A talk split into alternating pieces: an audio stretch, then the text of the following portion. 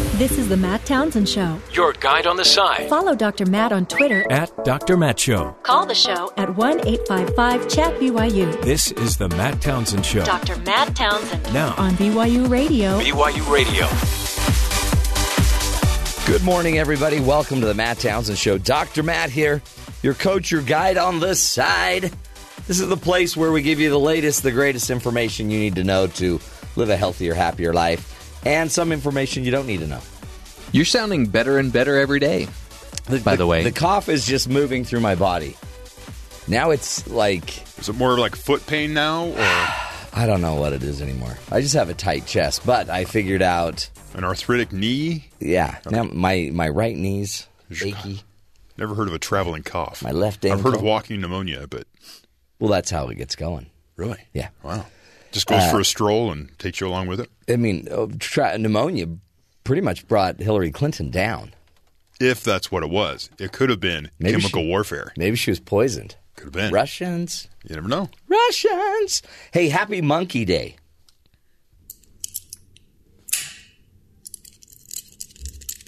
This is a monkey with a Pair six of shooter.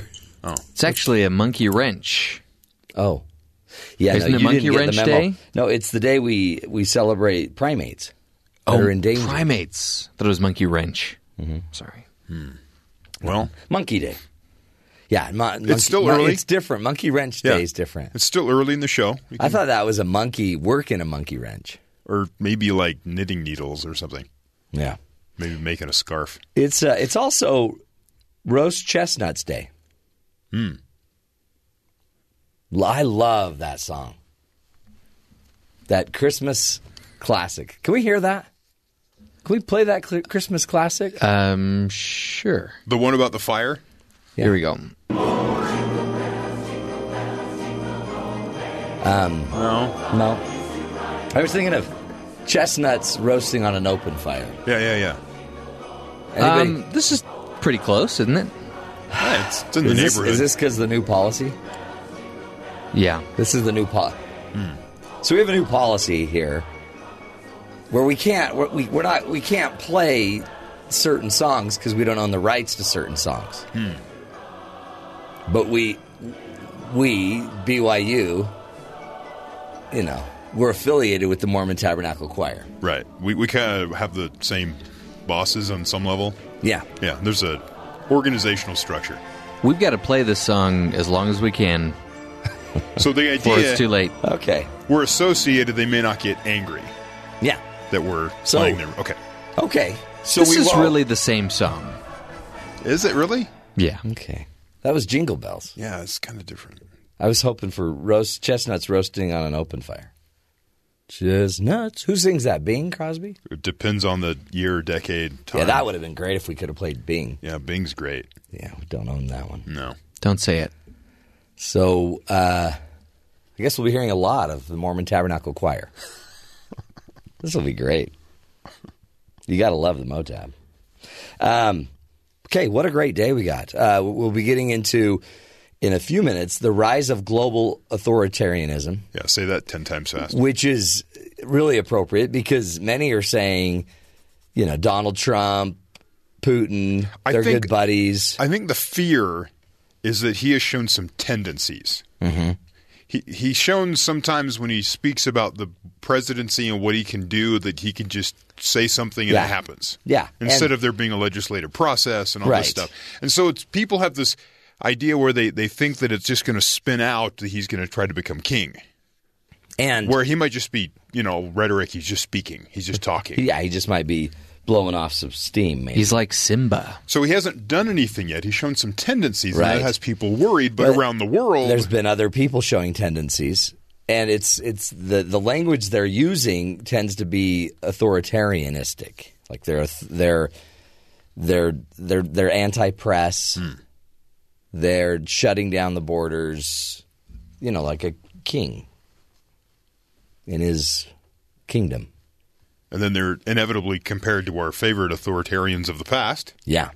So we're going to be talking with an expert about global authoritarianism. Is it really on the rise? We've talked about it before too with nationalism and uh, some of the other issues that we see going on in Western Europe because of refugees and, and other issues. So we'll we'll just get into that little discussion again. Um, it take a different take on it as well uh, because now we get this big connection to Russia, Putin.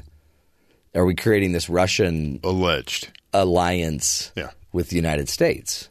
Is that I mean, is you know Rex Tillerson going to now Can we call him T Rex? T Rex is T Dog Rex going to make us best friends with Russia? And is that a good thing? That might be a good thing. You know, Yeah. He, he got the what the Friendship of the Year award or whatever that award Yeah. that he got from Complete with bracelet. I don't know. Is it a trophy? Is it a paperweight? I think it's a bracelet. medal, Yeah. a Friendship flag? bracelet. I don't think know. you get a sash. Is it one of those teddy bears with a little sign? It says, No, "You're a my sa- friend." You probably it's a sash and a little award. A sash. Can you imagine though going to and getting having Putin like pinning on an award for you, like a Medal of Honor award or whatever? Huh?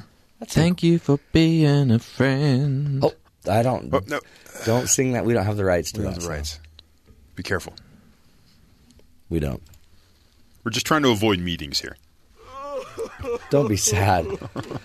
We'll get into to uh, Alan Thicke died. He did. He was we can't play any of the theme songs he created. he raised me as a kid too. So we'll get into all of this fun. Um, but first, to the headlines with Terry South. Terry, what's going on around the rest of the country? Thanks, Matt. A single typo may have changed the course of history in a massive report on the scale and method of Russian hacking from 1996 to the 2016 election. The New York Times reveals exactly how 10 years worth of emails from Hillary Clinton's campaign chief were used against him. In the lead up to the election, Russian hackers sent out hundreds of phishing emails to American politicians, pretending to be Google and warning the recipients that someone had logged into their account and needed to, they needed to change their password. One of those emails went to John Podesta, whose aide forwarded it to a computer technician to see if it was actually from Google. This is a legitimate email. Can, uh, Clinton campaign technician Charles Delavan replied, John needs to change his passwords immediately. Clicking the change password button in the email immediately gave hackers access to 60,000 or so of Podesta's emails, Oh boy! which promptly, prom, uh, prom, promptly ended up on WikiLeaks and in the headlines. so we lived all this, the right? tech guy, the tech guy Yeah. made a mistake. Well, it says Delavan now says he knew the email was fake, and and uh, as the campaign had gotten dozens of them, he says he meant to type illegitimate, not legitimate. Oh boy! And so, uh, yeah, he says he's been, you know, emotionally plagued by this typo ever since. Yeah, this could this change the entire election potentially. Yeah, so he meant to say change your password, but go to this other website. Is- Don't use the email. is that guy? Is the tech guy? Is he? Is he a Russian? I don't know. Okay, just checking. He could be an agent. We don't know anymore. On Tuesday, President elect Donald Trump reportedly offered the position of Secretary of the Interior to Representative Ryan Zink, or Zinke, not sure. He's a representative from Montana. Uh, citing two transitional officials, the freshman congressman reportedly has not yet accepted Trump's offer. Not, it was not clear as to which way he was leaning. If he were to accept, he would be in charge of managing federal lands and controlling offshore drilling. Now, we did talk to uh, the se- uh, possible Secretary of Interior decorating. That is a different position. That was a different cabinet. position. Yeah. that was a great interview. Though. Ohio Governor John Kasich on Tuesday voted vetoed what many consider to be the strictest abortion law in the nation, the so-called heartbeat bill, which passed through the Senate legislature last week, would have outlawed abortion procedures once a fetal heartbeat can be detected at roughly 6 weeks into a pregnancy. Similar laws proposed in other states had failed over the fear of being ruled unconstitutional in federal courts. Kasich had previously expressed concerns about the constitutionality of the heartbeat bill and instead signed a, uh law into a, a separate bill into law that outlaws abortions after 20 weeks. So, Yeah, that was news making. stories going on there. And finally, for the last time this year, a supermoon will rise in the sky. We missed it. It was last night. so the last supermoon, it's gone. You can't see the supermoon. A supermoon occurs when the moon is at full and as closest point to the Earth in its elliptical orbit. Supermoons can shine as much as 30% brighter than a regular moon. And that's where you see the G's. That's where all the Wait, is. didn't we just have one about a year ago? What's what's the one where it's it's looks all bloody? That's the blood moon. The blood moon. That's the blood supermoon. okay. That's different. That's more biblical. All right. Maybe a sign of times. It's foretelling the the destruction of the world. There was also a meteor shower. oh, really? Yeah, I saw a couple driving in. This all happened today. Yeah, but you know, you were just driving. You missed it. I was actually napping. As you drove, In your Tesla? Yeah. we'll get into that later. I have some uh, self-driving car news. Oh my word, this is an exciting day. Hey, uh, Alan Thicke, TV icon, Yes, suffered a heart attack playing hockey with his son. he did. That is so sad. Was it uh, Robin Thicke he was playing with? Uh, I don't know if it was Robin, I his think it was son one Robin. of his. He has three sons, I believe. My Three Sons was a different show. Yeah, it's Uh, not that. It's, yeah. he has three sons. He was on Growing Pains. He was growing. He no, wait, was Kirk the Cameron father. pains. He was the father, and he changed the image of fathers because he wasn't just a bumbling idiot father, Hmm, but he was. but he kind of was. But Yeah. he was also a good, wonderful dad. He was one of them so, uh, kind of softer emotional doctors. He had three uh, Emmy awards. No offense. Is that what they're called? A kinder, softer doctor. I don't think he's a real doctor. Well, no, he on the show he played it like a psychiatrist. Oh, that's right. he he Yeah. listened to people talk about their He's, feelings and he's their what problems. made me want to be yeah, a soft doctor. a, a soft doctor. Host of Win, Lose, or Draw? yeah, Yeah. Uh, he wrote the theme songs for Growing Pains, Different Strokes, Really? and Wheel of Fortune. facts of life. None of which, and Facts of Life, none of which we can play. No, He really did? Yeah. yeah, Wow. He, he has forty theme song credits to his name. We we actually Sheesh. we could play him because we're talking about really? hi- this. It's a news related story, so we could play those songs. Oh, nice. Uh, hold on a second. We've been working on some new policy here. Oh, Wait, no, this is uh, Alan Thicke in the Mormon Tabernacle Choir. So now I guess we don't need to be too surprised that his son is into music. Robin Thicke. Robin Thicke, but he's got a song you don't necessarily want the kids to listen to. I And think it- we can play that one. That one we can play. and he may No. or may not have No? stolen it from somebody else. It's all in the. yeah, it was in the courts. There's a while back. lawsuit, but is this this is this isn't Robin Thicke singing with the choir, is it? No, it was just the choir. He's it's close enough. He's probably in there somewhere. Ah. It's so There- hard with all these laws of Yeah. what you're allowed to play on the radio and you're not. yeah. How do you? So imagine the Mormon Tabernacle Choir singing Different Strokes Hmm. song, Right. Facts of Life. They've probably done both of those, by the way. It's At least in warm up. this is really Is this the only song we can play on the show now? Uh, as long as we play under a minute of it, and that is 59 seconds. Ooh, wow. Just coming under. He he won an he won an Emmy for helping Barry Manilow's talk show. He was a writer on that show. Wow. Barry Manilow had a talk show. Yeah, no. Wow. Talk about soft. Uh, he also just promoted the second season of his Netflix series Fuller House. Wait, He's what? How is he affiliated with that? he was on the show as a He's- character or something. He was he's what made it Fuller. The show. I read all these things saying he starred on the show, and I'm like, I don't think he was the star. He was huge. He had a he had his own talk show, Thicke of the Night, that then got really big in Canada, I guess. Canada. And, but I mean, Canada. Canada is where all the stars come from. right. That- I mean, Just- talk about Justin Bieber, right? the big moon. What? Yeah, The big moon. talk about the, the big moon. Um, Thicke is survived by his wife Tanya, sons Carter, Robin, and Brennan. It's sad. Hmm.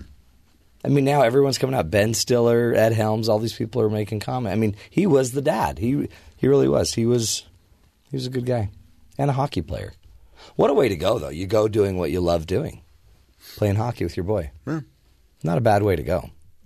But traumatic for the boy. Yeah, He's probably a man at this point. yeah. Have you ever heard the joke? I want to go. I want to. no. I want to go in my sleep, calmly, peacefully in my sleep. I don't want to go kicking and screaming like the rest of the people in the car I was driving. Wow. Wow. Hmm, it's a good joke. It was a dark thought. Good joke. Um,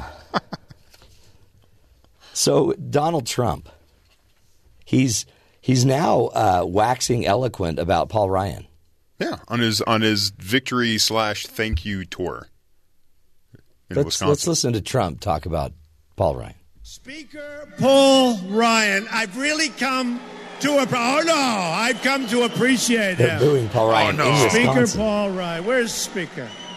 Where is he? He has been. I'll tell you, he has been terrific. And you know, honestly, He's like a fine wine. Every day goes by, I get to appreciate his genius more and more. Now, if he ever goes against me, I'm not going to say that. He's a great guy, and we have some amazing things in store. And we're going to work on taxes. We're going to work on Obamacare. We're going to work on things, and he's going to lead the way. So thank you. Uh, we're going to work on the wall, Paul. We're going to build that wall. Uh, please don't put my name in the same sentence as Wall. and we're going to have a great door. In the, whenever, whenever he gets into the wall, he talks about these great doors. There's a door. It's, gonna be awesome. It's not just a wall. There's a door that we let people in, and it's got a screen door on it, so the flies. Because you don't want Right. the pests. you want to leave the door open, but you don't want to leave it just really open. Mm. yeah, so it's screen not. door. Yeah, it'll have a. It'll have a, an automatic closer. Oh, it's a nice you know, door. Hydro. What are the hydro? What are they? Not, uh, not a Yeah. hydraulic. Yeah. It's got the little closer on it. Yeah. And the doorman from The Wizard of Oz, we joked while you were gone. What doorman? Who rang that bell? Oh yeah. Can we use that? no, I don't think we can use those. I clips. can say it. even the reference, I don't know. I but- can say it. You should just say from some anonymous doorman that was in. There was this city of emeralds. Yeah, He was out Uh, front. that's that's too specific. it's kind of hard. Greenish gems. Did you? Did, by the way, I put on your desk the manual for what we can use and what we can't use. Did you get that? I did not. Okay, It's interesting. It's three binders. Yeah, I bet. and and but make sure you lift with your legs Okay. because it's huge. It's huge. We're just trying to keep it straight. We don't want to get in trouble. Huh. What a day. Stick with us, folks. We will be taking a break when we come back. Global authoritarianism. It's on the rise. And uh, some are pegging President elect Trump as one of the offenders. And uh, we're going to find out why. Stick with us. This is the Matt Townsend Show. We'll be right back.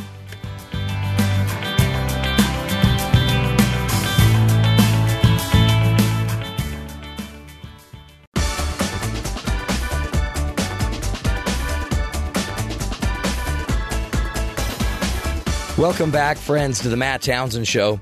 Blaming the world's problems on a specific group or people, uh, it's an easy solution to many of the challenges we see today, and history has shown us that political leaders will sometimes use this tactic to gain power and to keep it.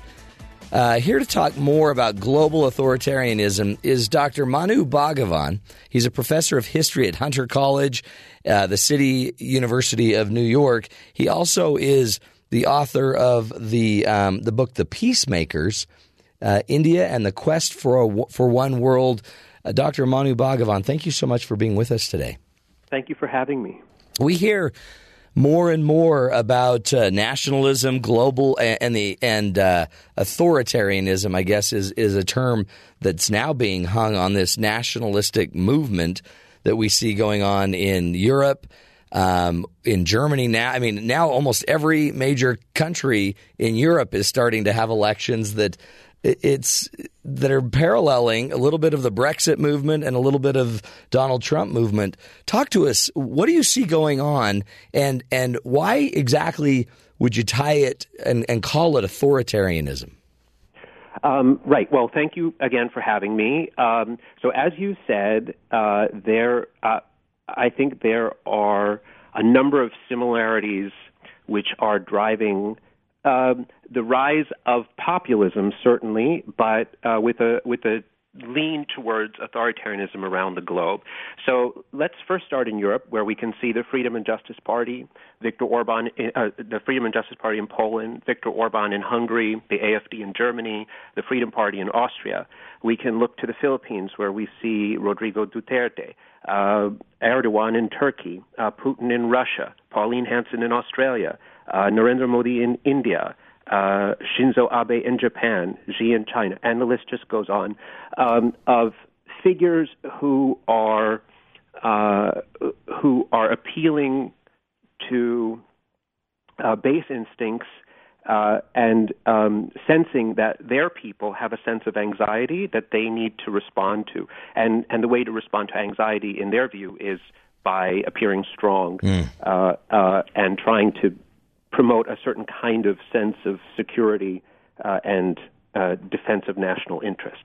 So um, I, I was looking at this trend, and um, you can't explain. Uh, local forces may be part of the driving factors, but you can't uh, explain a global phenomenon only through local history or local politics. So, what are the connecting factors? What could be driving this globally? That was the question that I Yeah. asked. Um, and I basically came to the conclusion that there are three things, three interconnected things the globalization of the economy, the globalization of conflict, and the globalization of crises. And these three forces, interconnected forces of globalization, uh, trace back decades uh, to some changes that occurred um, in the 70s and 80s, but really took off, coalesced in the 1990s. Um, and what do these three forces really mean? Uh, well, the globalization of the economy is um, because of rewritten trade rules uh, and uh, particular kinds of um, uh, avenues for growth, uh, tax incentivization, and so on.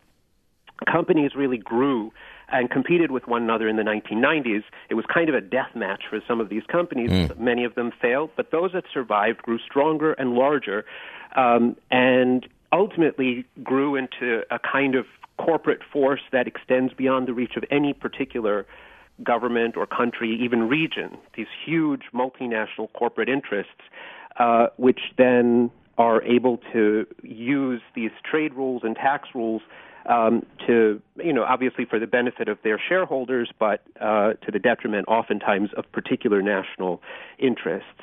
Um, so you have these these uh, these global entities which can supersede uh, the needs of people on the ground, uh, and then you have the globalization of conflict. This is like the long war, the war on terror, where you feel like uh, you know terror actors or even drones. Um, these these kinds of uh, things can extend anywhere, can can reach beyond any boundary. There's no secure space. Uh, and so you sort of multiply economic anxiety with an anxiety for personal safety. And then on top of that, the globalization of crises, where you have pandemics like Ebola uh, or Zika, uh, and um, huge storms like Katrina. Um, these things again threaten, reinforce the threat to personal safety, uh, and then and then all of this leads the ordinary person to say, "Hey, I I feel very insecure. Like I I don't I don't know how to get on with my life." Um, you know, I'm, I'm, I, I don't have an economic future. I'm worried about my economic future, and I'm worried about my personal safety. And so instead of thinking about, hey, how do I go to school? How do I get a job? How do I think about uh, saving for my kids' college? You start to wonder how you get through the day, through the week. Um, and, and that, I think, is ultimately the core of what's going on. and you it's it really it's it's a brilliant I think review because it's it's not just globalization as a general term, but it's globalization of of the economy. Company er, companies, multinational corporate corporations have more power than many countries and states. Um, but we also these are all the issues we've dealt with: Ebola and the borders, and now anybody can uh, cross over in, and and uh, you know infect your entire country. That was such a huge issue with the Ebola scare. It, I guess, and then you're saying though, leaders, uh, Donald Trump, for example, and all these other leaders you cited, kind of backfill the the the gap of the pain and authoritarianism, strong arming, heavy handedness, a disdain for the press, um, becomes kind of an easy play. Well, what what I think is going on is um, uh, when you have this sense of anxiety, uh, uh, populists are are coming in and addressing this need. They're saying, "Listen, we hear you." Uh, that's one of the things that they're pretty good at. Actually, they come in and they they make they they they make an appeal to these base anxieties that people have, and they and their response is somewhat predictable, which is, um, "Look, how do we deal with these kinds of problems? We are going to uh, re uh, erect tariffs, borders, walls. Essentially, the core of the issue is this. I think people around the world feel a distinct loss of sovereignty, that is, of control over themselves, uh, over their communities, over their countries. Uh, and uh, what this what this sort of global moment about is about in many ways is to say, okay, we hear that. So the response, this is what I mean by predictably, is to say, how do we re-erect some of these protections that we feel have been lost? We'll appeal to your sense of sovereignty and we'll address it by bringing it back. So um, now the the problem, as I see it, is that in essence, um, the the the the solution that a lot of these uh, global leaders are offering um, is nostalgic. It's a nostalgic set of solutions. And, and, in many ways, their success is driven by this force, this force of nostalgia. Um, so that it's it's a throwback to a different era. We can live in a secure country. We'll have proper border controls. We'll control who comes in and out of the country, what comes in and out of the country, um, and we'll be able to therefore live secure, safe, independent lives that maximize freedom. The problem with this, first, of course, is that in, in many ways this is imaginary. That, that those those periods weren't there has there have been types of globalization uh, in different stages of history. Um, but but the second problem to it, I think, is more fundamental, which is the particular forces of globalization that I described uh, are so large and so unwieldy that these nostalgic solutions aren't really going to be able to address them. Right. Uh, because they're, they're, solutions for a problem of a different era, and, and they, they don't deal with the kinds of forces that have been unleashed. As just one quick example, um, uh, with regard to the globalization of the economy, which in many ways has altered industries, uh, has uh, driven job loss for certain older kinds of sectors. Um, well, one of the things that things that's coming is an increase in automation um, increased technological innovation around the world is going to result in uh, essentially automated tasks taking over for a large a large number of existing jobs now in the service sector. Um, in, in which case, we're going to continue to see a downward trend in old old forms of employment. Now, now erecting barriers is not going to protect us from this. And in the event that somehow uh, companies were brought back from offshore and made only American companies, what would happen is the expense of the products that they produce is going to go up. Uh, the cost is going to go up, and um, these these companies would then essentially no longer be able to compete on the global market. So, mm. for a range of reasons, this all becomes very, very difficult to to, to pursue, uh, and and may in fact exacerbate the problems we're facing already. So, authoritarianism uh, it's it's kind of an old stick that's not going to it's not going to be able to deal with the current issues. Do you sense?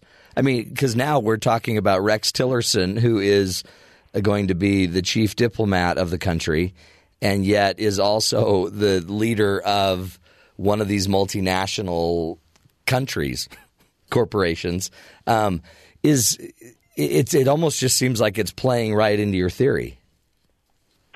Um, well, I, I, don't, I don't, I don't, um, I, I don't want to get ahead of myself. I mean, I don't know exactly what uh, Mr. Tillerson would advocate, and um, just because someone uh, belonged to or, or, or led a, a particular company or corporation doesn't necessarily mean uh, that that they'll pursue a particular kind of policy. Um, one thing I just want to reinforce is uh, there are many good people, obviously, in all of these global corporate interests. Right. Um, this this is not about individual people. These are about systems and about uh, a larger kinds of forces at play. Um, and so the, the, corporation as an entity uh, is sort of beyond uh, any one individual. Mm. But but now in terms of Mr. Tillerson, I mean, obviously there are things that one might criticize in his in his particular record. Uh, in terms of what he will do, I think that remains to be seen, and whether or not he's confirmed also remains to be seen. Does it? I guess when we're when we're thinking about this, um, you, you, do talk about kind of the each each of these countries that you cited.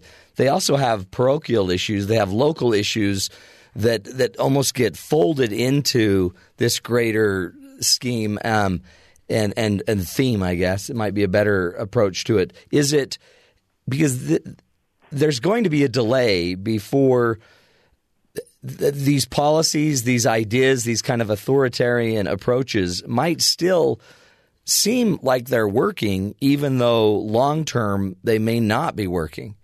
Right? But these these, these people are still could be uh, elected, lifted, uh, bolstered, and strengthened by using an authoritarian approach, even if it's not working long term.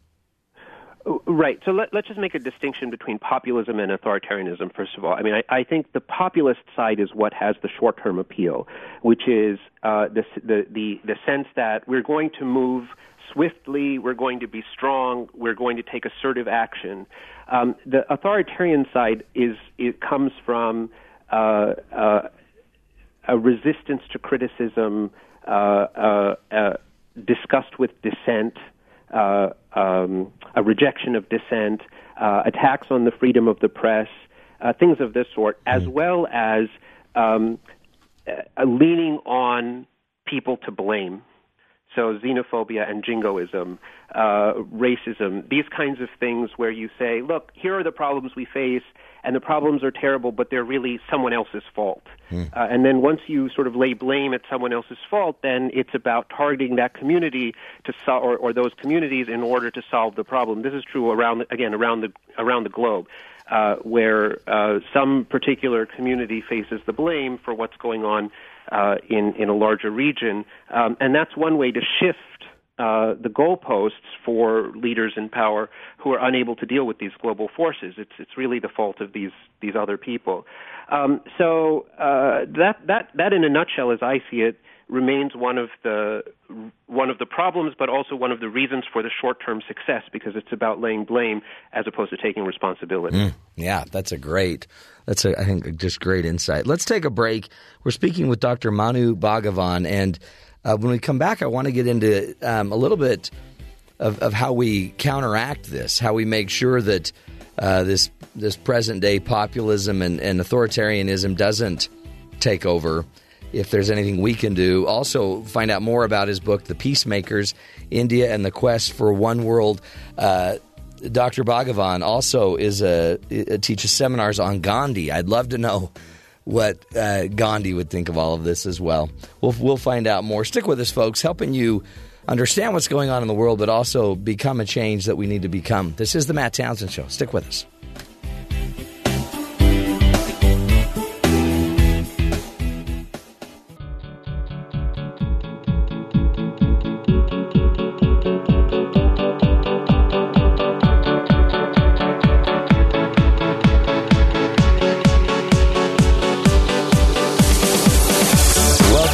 Friends, to the Matt Townsend Show.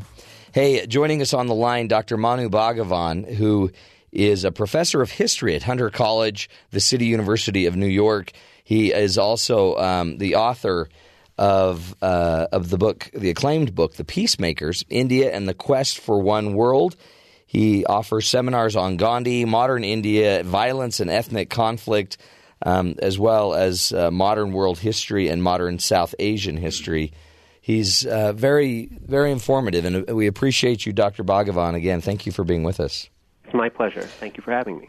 Does so? How do we make sure we don't fall into the trap, the fears of globalism, the fears of these now kind of seemingly never-ending wars of um, the global economy that's not going to turn around because of technology advancement. I mean, there's a lot of issues, and then global crises. We see they seem to be coming more and more regular uh, or regularly. What? How do we not fall prey into just following lockstep uh, an authoritarian?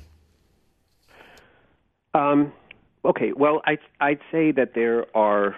Uh, three parts to this. Um, the first is that um, I think our moment, as I said uh, in the first segment, um, is driven by a, a, a longing for uh, a time that's been passed. That is, that nostalgia is really at the core of our present political and social.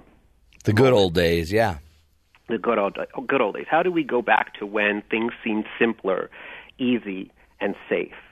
Um, now, nostalgia as a force is extremely powerful. Uh, it's alluring because um, you know it. We, we romanticize the past. Uh, we think about it, we highlight in our minds all of the best parts about it, uh, and so it becomes idyllic uh, and and uh, and and simple. Uh, now that is a powerful, very powerful force that I think uh, contemporary politicians are tapping into. So that's the first part. Um, now, how do we overcome that? Well, I, I, I think of it sort of this way. Um, you know, when, when, when someone loses a loved one, I, I have, and I, I'm sure, mm-hmm. sure many many other people unfortunately have. Um, you know, I, I, it, it's a it's a it's one of the most challenging things to go through, um, and depending on on uh, uh, circumstances, you know, one can really go down deep um, into this into this sense of loss of the past. I did. Um, and then uh, you you start to think more about the days that were behind you than about your, your current day and, and about moving forward. It can become it can become kind of a trap in that sense. Um, now, how do you eventually overcome loss? Well, different people have different ways for doing that. Um, uh, you know, ultimately, though, I think it's about recognizing that we have something to live for and that we have to think about a creative future um, in which we all matter, each of us matter, and that each of our peers matter as well. So, in this sense, uh, what do what can politicians do? Um, well, it's about crafting uh, a succinct set of policies and an overall coherent message that addresses this sense of uh, we're in this together and we're going to build a future for everyone together. I think mm. many people in the heartland of the United States uh, and in c- uh, countries around the world really feel like they haven't been listened to, that their communities are falling apart, that their factories are closing, that their life isn't getting better. And whatever you know statistics might say they aren't feeling it personally. And what they really want to do is feel heard. They want to say listen we're suffering. Um, we're, we're, we don't have it easy. And why don't why why isn't anyone hearing us? Um, and what can we do about it? Um, so the so uh, the politicians need to respond i think in this way. Everyday people like us what can we do? Well the first thing to do i think is to turn to our neighbors and say we hear you Mm. Um, we're, we're a little too atomized and isolated by social media. We, we, have, we, we, we like to have virtual conversations instead of real conversations. Um, so we need to sort of uh, social media is fine it's a good thing but we need to also pull off of that a little bit and reconnect with with our communities with our neighbors with our friends and in fact i think one step that every individual can take is also to try to reach across to people um, that we don't normally talk to, whoever that might be, in, in whatever sense that might be, um, and and grab a cup of coffee. Let let's get to know one another again, and remember that we all have common purpose. Um, whether these common purposes are in the context of towns or whether these uh, common purposes are in the are in the context of regions or regional communities or cities or states or nations. Hmm. It's so, such and, great and I, advice. Yeah, and a basic, right? I mean, it's it really is. It's kind of get out of your computer room and go become a community again. Go talk as a community.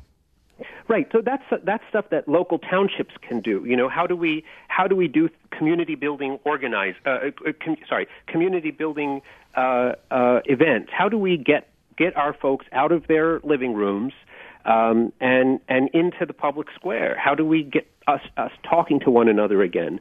You know, and and I add two more things to this. One is we can have community forums instead of having debates, which is has has sort of uh, descended into a to a euphemism for shouting matches, mm-hmm. where no one no one's mind is really changed. It's just about scoring points and and and you know sort of horrible name calling. Um, we need to have conversations. We need to have public conversations about issues where the point of the conversation is let's find some common ground and let's try to agree on three points at the end of this hour or whatever it is. Something like that, I think, is, is one way forward. Uh, uh, and then I think uh, we have to do our own part. As I said, we, ha- we have to play uh, constructive roles in, in looking for uh, common ground. Is I mean, it's is this a, this is where leadership could backfill, uh, but I guess too this is why if it's too easy to move from populism to authoritarianism, you might then stifle all conversation. A lot. I mean, we're a lot of the response to this is openness, conversations, acceptance, understanding, looking for common ground and agreement. Where I guess authoritarianism would shut that down and just take us to days of old. Right. Um, well, presumably, um, uh, authoritarianism ultimately sort of seeks to to to protect itself uh, and and to continue in perpetuity. Um, but but uh, I, I, I mean, in the sense that it's about a need, uh, uh in in a sense that populism is about sort of recognizing uh, a crisis that people are feeling and and presenting a set of solutions, however flawed it might be. Um, th- that's I think the bigger thing to focus on when those solutions fail, that's what leads to authoritarianism. Mm. Um, yeah. and, and so I think I think we have to be prepared for that and offer alternative solutions. All of us, um, and and this is not a this is not a partisan right. issue, or this this is something all of us can offer construct, constructive solutions. But most importantly, all of us can reach out to communities.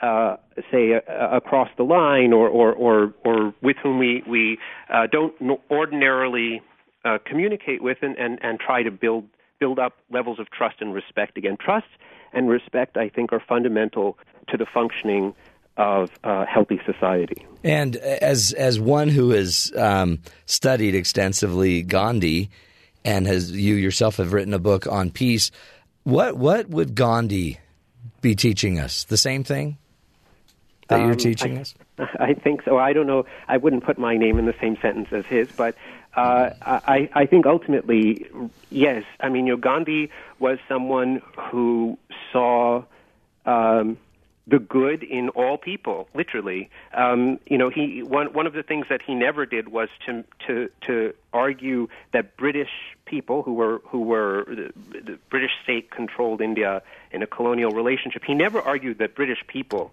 were bad. Um, and even even government officials who, who were enacting policies that had terrible consequences, mm. he never argued that any of them were bad. He ar- argued that they were fundamentally very good people, but that they themselves were, were suffering as a consequence of these larger systems. And what was key was to understand that. Um, and to and to sort of uh, see the humanity in all people, and when you did that, um, you lifted everybody up, and, and we grew together. Yeah, we don't need to demonize, do we? Right, exactly. There's and there's I, I just watched the the movie on Gandhi that he was just he was the person that would just walk right into the melee and try to understand what's going on and communicate and be with the people at the but then be with the decision makers but then you know go to the ground level and start communication conversations. Right. Well that that's another thing. I think i think uh you know, people talk about these bubbles. Politicians, Washington in a bubble, uh, our cities in a bubble, rural America in a bubble, and that's the problem. Uh, we're all in bubbles, mm-hmm. uh, and we've got to we've got to break these bubbles and, and make a real effort to get to know, to to get to to, to be there. Um, and people in Washington need to. You know, I mean, it's get out of Washington a little bit and, and get back to talking to different kinds of communities and really understand them. And that is, the reverse is also true um, you know, there, there are there's poverty and there's working class issues uh, across all different communities and, and races and, and regions. We have to we have to find that common issue again. Love it.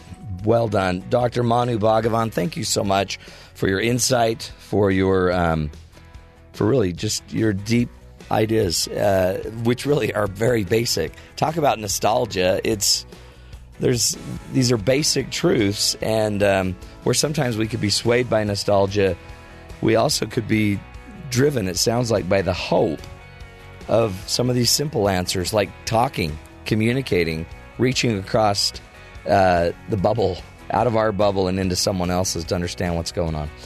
We appreciate you again. Um, go look up Dr. Bhagavan's book, The Peacemakers India and the Quest for One World. We'll take a break. We'll be right back. This is the Matt Townsend Show, helping you see the good in the world.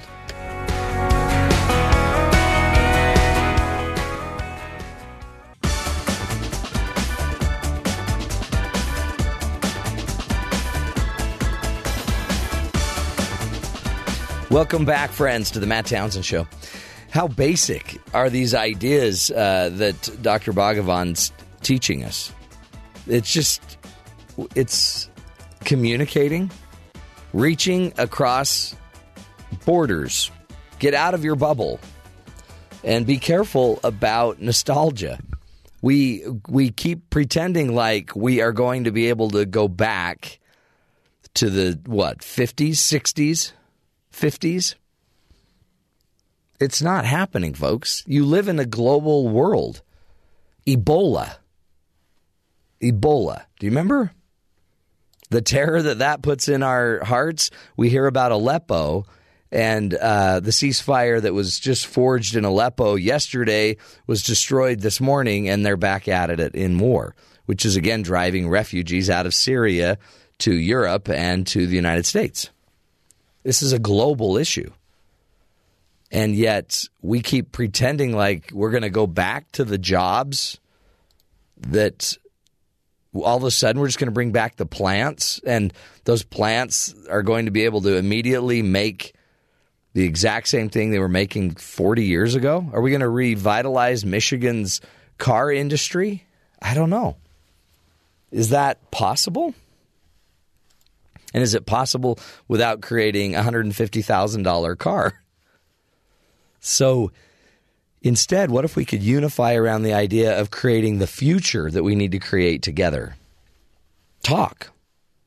Get out of your own bubble. But leaders, you got to be listening to the people because when the people aren't heard, an authoritarian sounds wonderful. It's just not going to serve us long term. We uh, we'll take a break. That's hour number one of the show, my friends. We'll be back. More ideas, more information to help you see the good in the world. Stick with us.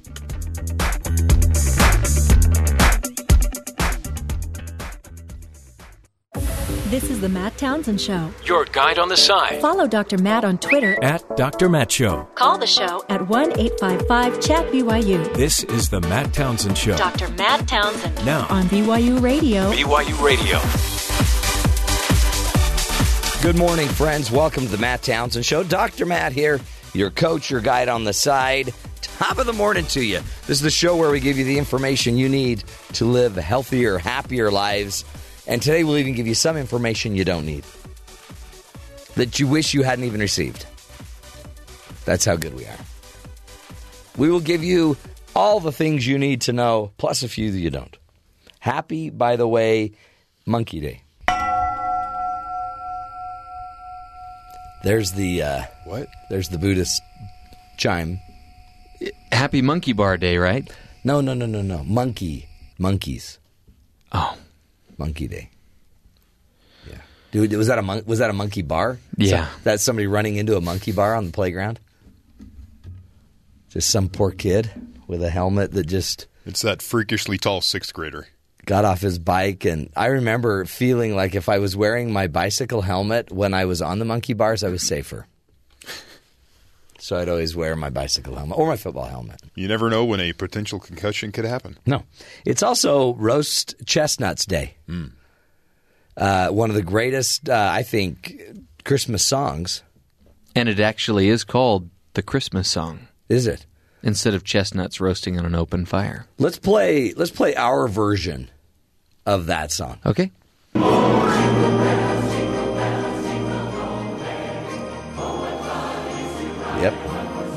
Jingle Bells by the Mormon Tabernacle Choir. Huh. We we don't have the rights to play chestnuts roasting on an open fire song. What if we sang the song? Well, then we would lose the audience. And we probably don't have rights to the This way, song. we keep the audience and we uh, stay within our legal rights of what we're allowed to play on if the we air. if we critique the song, does that count?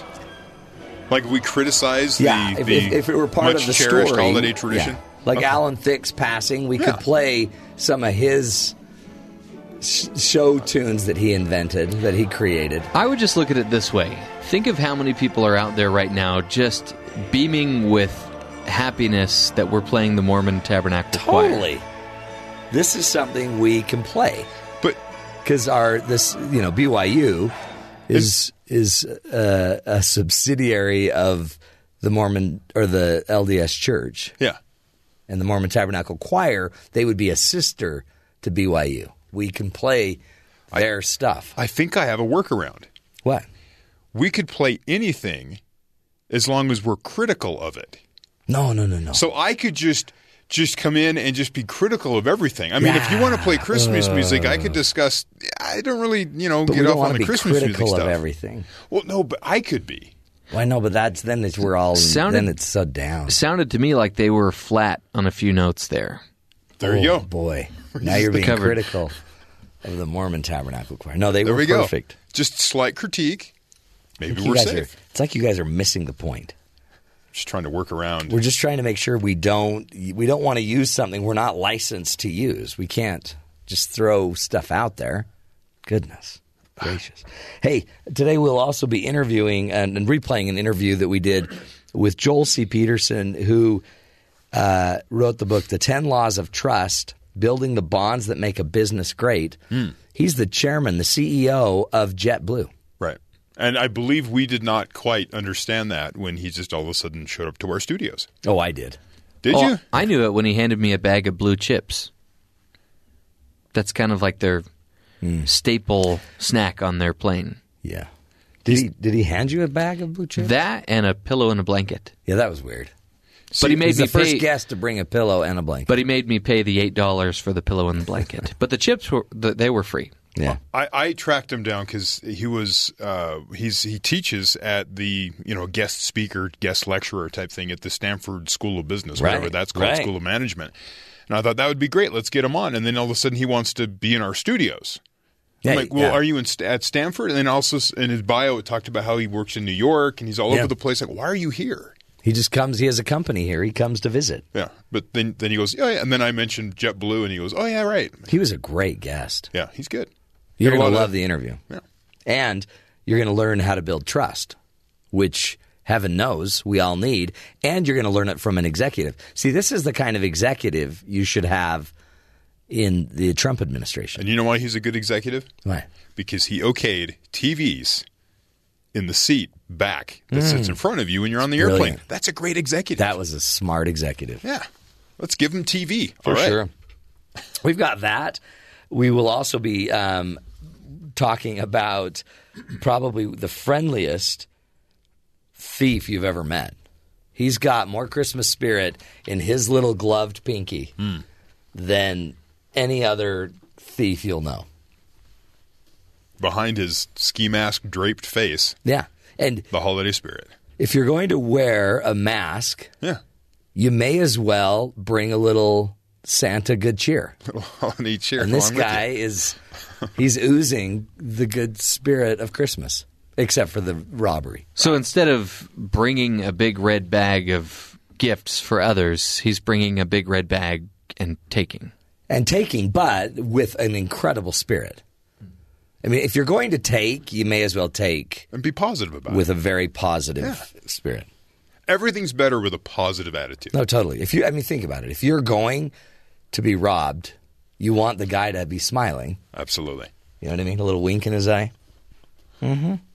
we'll get to all that fun straight ahead. Plus, um, if you're really lucky, we will uh, we'll teach you about how not to get your cell phone if it falls off of a train. Hmm. These are life skills, life I mean, tips. this is stuff you don't get everywhere else. Normally, you drop it, let it go. yeah. Do you think Oprah's covering this stuff? No. No, no. Do you think MSNBC, CNN? No. Well, maybe they have a lot of time to fill, and Kanye can't show up to Trump Tower every day. Oh, that was fun too. We'll even get into that excitement. But first, let's do the headlines with Terry South. Terry, what's going on? Thanks, Matt. In a new deep dive into the Russian cyber attack on the Democratic National Committee, the New York Times on Tuesday reports that a series of missed signals, slowed responses, and continuing under- underestimation of the seriousness of the cyber attack only worsened the situation. The Times unearthed evidence suggesting DNC staffers ignored the threat or only superficially attempted to deal with it. When a DNC tech support contractor received calls from the FBI warning of a hacker breach, of a protected network, the tech worker reportedly conducted a cursory search of the DNC computer network to look for hints of intrusions According to his own memos, the support staffer didn't investigate much because, quote, I had no way of differentiating the call I just received from a prank phone call. So the FBI calls and he's like, Is this real? I don't think it's real. Come on, you guys are pulling my leg. Turned out it was real. Hours after bizarrely meeting Tuesday morning with President elect Donald Trump and New York City rapper Kanye West explained the conversation as a multicultural issued focused one. These issues include bullying, supporting teachers, modernizing curriculum, curriculum, uh, curriculums, and violence in Chicago. Ah. This he said all this on Twitter, of course. I feel it's important to have a direct line of communication with our future president if we truly want to change. He concluded his tweet-based explanation with hashtag 2024 indicating that either West no longer plans to run for president in 2020, as he had tweeted late last year, or that he believes Trump will be a two term president. Or maybe Kanye's going to run in 2024. Could be. Does he run against Trump? now, ABC News, Yeah. World News Tonight, they led their news with Kanye West meeting Donald Trump. Hold on, really? Yeah, they led their national News news. did? That was their But top story. Isn't ABC News? I think is the number one news show. I'm not sure. Could be. Yeah, I think it is. NBC and CBS led with the naming of Rex Tillerson, as we're going to call Yeah. him, T Rex, T-Rex. as Secretary of State. ABC, ABC went with Kanye. What would you go with, Matt? Well, what are we going for? Ratings or you know a story of importance? Responsible journalism? Probably Secretary of State. I would definitely go with Kanye. Not a 15 minute meeting with a rap star. nearly crazy. Nearly 25% of uh, the Democrats that make up the Electoral College have requested an intelligence com- the intelligence community briefing on the purported foreign inversion into the uh, uh, intervention into the presidential election. 54 of the 232 Democrats in the group have called on the Director of National Intelligence, James Clapper, to authorize such a briefing before the official de- vote on December 19th. Clap on. Across the U.S., only one Republican has joined that demand Chris Byrne of Texas, and he will be dead to anyone in the Republican Party. Mm. Just watch, just watch. He has crossed a line. He has gone too far. Also, Christmas gifts have arrived at the International Space Station. Oh, really? Courtesy of Japan Great. Because we don't have the capability of getting to the space station. Russia had a uh, supply mission blow up Yeah, yeah. You don't a couple yeah. weeks ago, and so they needed Oh, I'd be to- so mad though if I had like a package on the way up Right. on the Russian. Japanese cargo ship pulled up at the orbiting lab Tuesday, four days after launching. The capsule contained five tons of food, water, batteries, and other supplies. Mm. Reported the AP. NASA says there's also Christmas presents for the two Americans, three Russians, and one French Frenchman that's on board. Oh, I bet he got a croissant, A croissant. a baguette. Hey, uh, I'm going to bet. Did you notice they had batteries? Yes. See, nothing worse than buying all of these presents Right. and then forgetting the batteries. So a little shout out to the batteries of America. Everybody, get batteries for Christmas. One of those astronauts got a Tickle Me Elmo. Got to I have mean, batteries. What if you got up hmm. there and you had a Tickle Me Elmo sans batteries? What are you Then do? that would be an improvement. Then it would just be Tickle Me. And that's not fun. and one more note the Tech Summit with President elect Trump is today. So you got Facebook, Google, Amazon, Tesla, Yeah. Uber. They're all begrudgingly. they're all showing up at Trump Tower. So they we'll see have what to happens. show up because you don't want to be the guy that disses the Don. Right. So that'll be something that uh, takes over the news cycle for Oh, today. boy. Unless Kanye shows back up, and then it's all Kanye. all well, the maybe. Jay Z's going to come now. Beyonce. Don't think so. Maybe we'll have a wrap off. now, do you remember our wrap off at the company party? No. Oh, last year you weren't here. Oh. Terry and I took it. So, there going to be another one on Yeah. Thursday night? Yeah. I won't be there. So, you're talking about like wrapping presents, wrap Yeah. off. Okay. Yeah. Oh, it's fantastic. Terry got a paper cut that took like three months to heal. It was deep. It was a deep paper cut. Hey, um, if you are in the shopping mood, uh, or even let's just say in the robbery mood, police in Orlando, Florida, released surveillance photo Wednesday of a man who they said robbed a store Saturday night. They said the man walked into the store, approached the clerk, told him to open the drawer, and wished him a happy holidays. Huh. So he robbed a store, but was nice enough to offer the old happy holidays, you know, love. We actually have audio from the store, right? Yeah. How did you get that? Uh, they, I think they just pulled it from the security cameras. So this is the actual audio of the man politely robbing a store. Hi, how are you? Did you find everything you were looking for? Well, n- not quite. I really only came in here for one thing, and I was hoping, if it's not too much trouble, that you could help me out. You see, I- I've got this gun, and, uh. Look, uh, I won't put up a fight. Just take what you want and go. Well, well, thank you. Oh, that's awfully nice of you. You know, politeness is a trait that's often absent in the people I work with, and you have been simply delightful. All right, that seems to be everything. Oh, I almost forgot. Happy holidays. Uh, happy holidays. Take care now. Oh, man, let me help you with that bag. Oh, looks pretty heavy.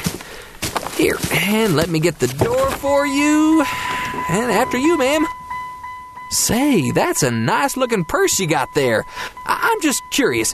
You wouldn't happen to have a wallet in there, would you? Wow. He is nice. I mean, compliments everything.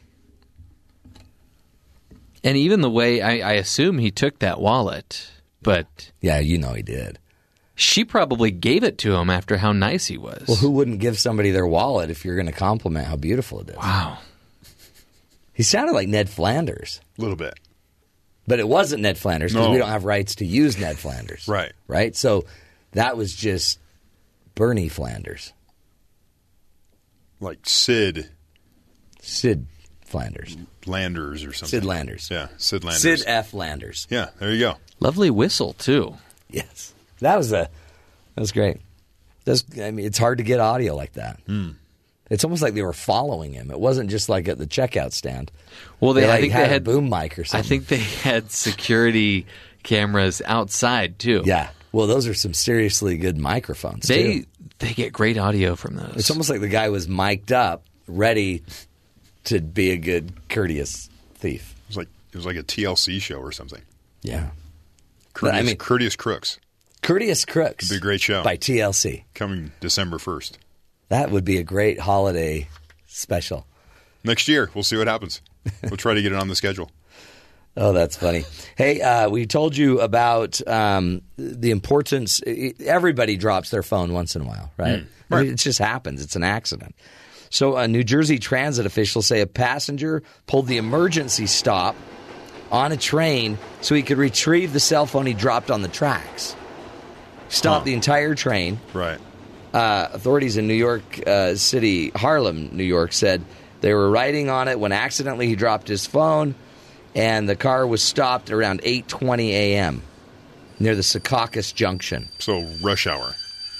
Caused delays up to 15 minutes. Can you imagine how embarrassing it would be to like, ah, gotta get my phone? Well, it's your phone. It's important. Yeah. How are you going to play Pokemon Go on the subway? He he was criticized as uh, having reckless behavior. I mean, Yes. because those trains just they could stop quickly too. You could harm people. People go flying through the cars. I think when they they said that's an emergency stop, I don't. I think they're thinking, you know, if somebody's you know dying, dismembered, maybe. Yes, yes. Not your cell phone. Hmm. Your wife is going into labor. Yeah, if you're going into labor, not dropping your phone. Well, maybe he had one of those like Tamaguchi apps or whatever, Oh, where yeah, you're maybe. taking care of a baby on your phone. That's a great point. What if he, yeah, or what if, you know, what if his phone was ringing when he dropped it? A lot of times you'll, you're pulling it out. That's why you when you drop it. You are so quick to judge. Yeah, I feel bad. I feel bad for judging him now. No, you don't. Just a little advice to any of you that drop your phone off the train. Uh, too bad. Just let it go. Let it go. It's, Oh, we- like, it's like if you Let drop it go. Oh, Yeah, don't sing that. if we you don't drop have the if you drop your that. keys into a, a river of hot lava. Yeah, Just let it go. don't. You can't retrieve that. It's yeah, in lava. Can we say let it go? let it be. Let it be. No, Oh, um, no. uh, let it be so. Let there be peace on earth. And goodwill toward And all let it people. begin with me. Hmm.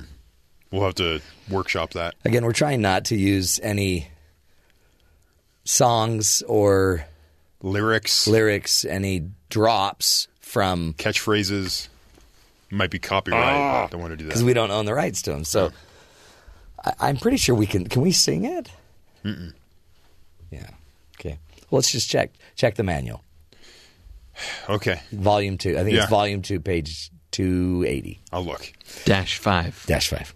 We will take a break when we come back. We're talking 10 laws of trust, building the bonds that make a great business with Joel C. Peterson, the uh, founding partner and chairman of Peterson Partners, also, by the way, the CEO of JetBlue Airways. This is the Matt Townsend Show. We'll be right back.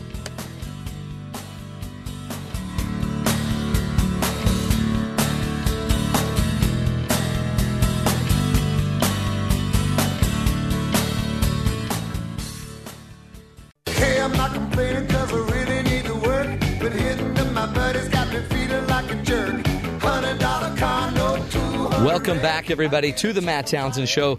We have a great guest in studio with us today. Joel C. Peterson joins us, and uh, Joel is a um, he's how do we put this? He's an author, but author may very well be the least of his uh, of his accolades. He's a graduate uh, from the School of Business at Stanford University. He's also uh, the chairman of the board of over uh, of. Of, by the way, let me name 10 companies he's been chairman of the board of. Of overseers at the Hoover Institution at Stanford. He's the founding partner and chairman of Peterson Partners, a Salt Lake based investment management firm. He was the chief executive officer of Trammell Crow Company and uh, currently is the chairman of the board at JetBlue. More importantly, maybe for us today, he's the author of the book, The 10 Laws of Trust building the bonds that make a business great. Joel, thanks for being here with us today. Nice to be with you, Matt. You have a great history also on the board at Franklin Covey Company. I've been on the board at Franklin Covey for 25 years. That's a long that's a long road Yeah, and of success. yeah. So talk to us about your book, um, Building the Bond That Make Great Business Great. That's trust, right? So here we have two presidential candidates right now that are struggling deeply in trust. Yeah, they're both deeply distrusted. Yeah. Uh, in fact, I think it's 46% of the population for both of them think they are less trustworthy than most politicians. Wow. And politicians are the least trusted of any. It used to be used car salesmen. Yeah, it did. And then attorneys and whatever. Now it's politicians are the Politicians, hey, they won. Yeah. They're the head of the pack. So, so as a businessman that's uh, succeeded in many of these, in many areas, talk about uh, the impact of trust. How, by the way, is trust earned? Is trust given? How does how does one acquire trust? And what would you what would you advise these two candidates to do? Well, it's both earned and given, but it can actually be built within an organization. That's the whole reason that I wrote the book, Hmm. is because I think you can build organizations that are high trust enterprises, and you do that in a specific way. You build guardrails that keep you on the road Yeah. to building high trust. And, and so those are the guardrails are like uh, rules. Are they what are they patterns? The- protocols? these are what I call the 10 laws of trust. There you go.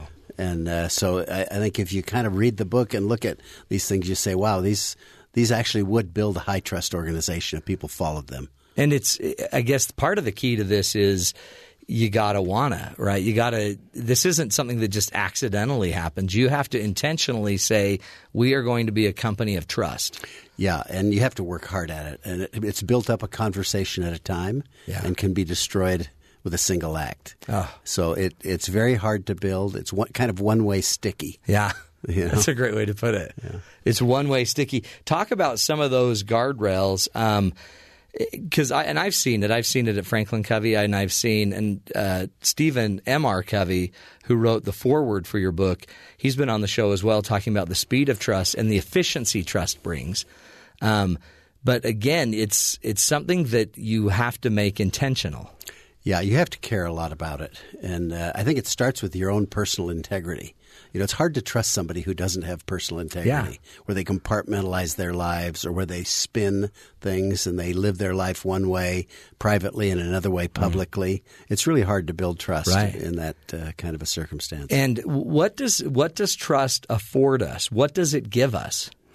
Well, it allows for innovation, uh, collaboration. People collaborate in a kind of a seamless way. If you trust somebody, you don't have you're not you're not checking up all the time. You're. Yeah. not wary.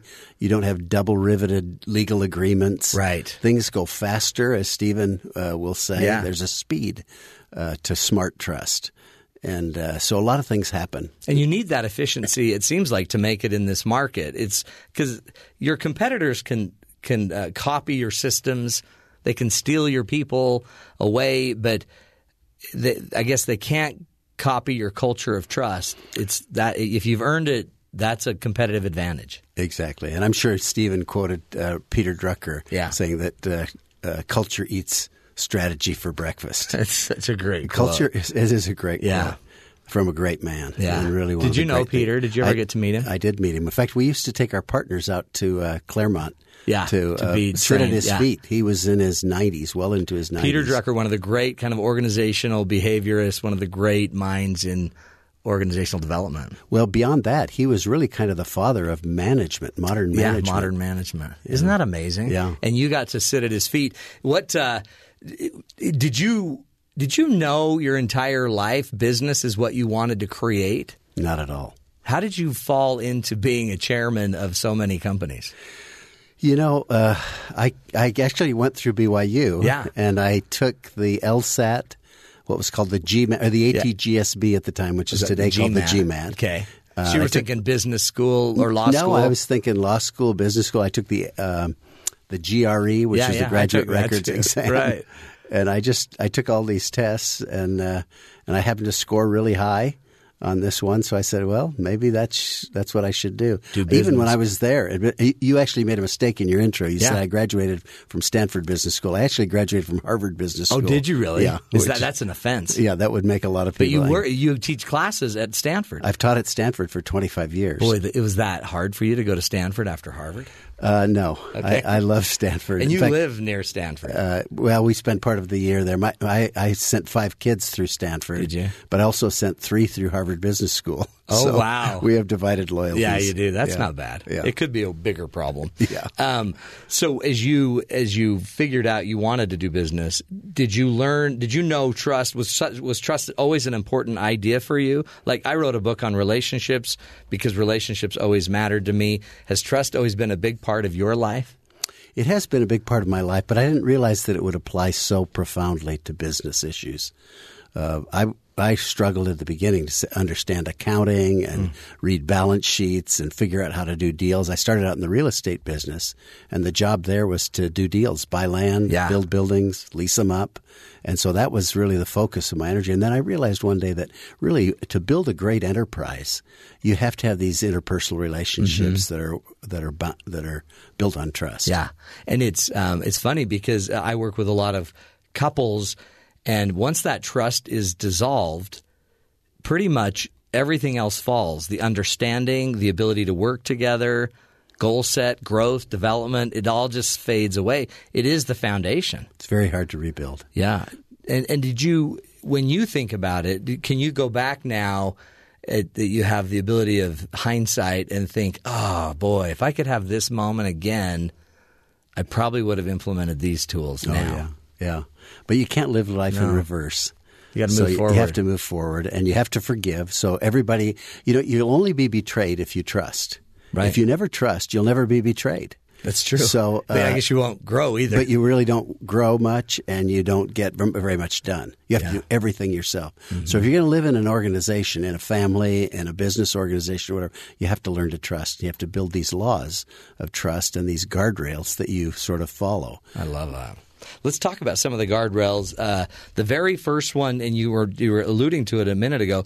You got to start with integrity, right? So, I guess you can't have more trust interpersonally or organizationally than you have integrity personally.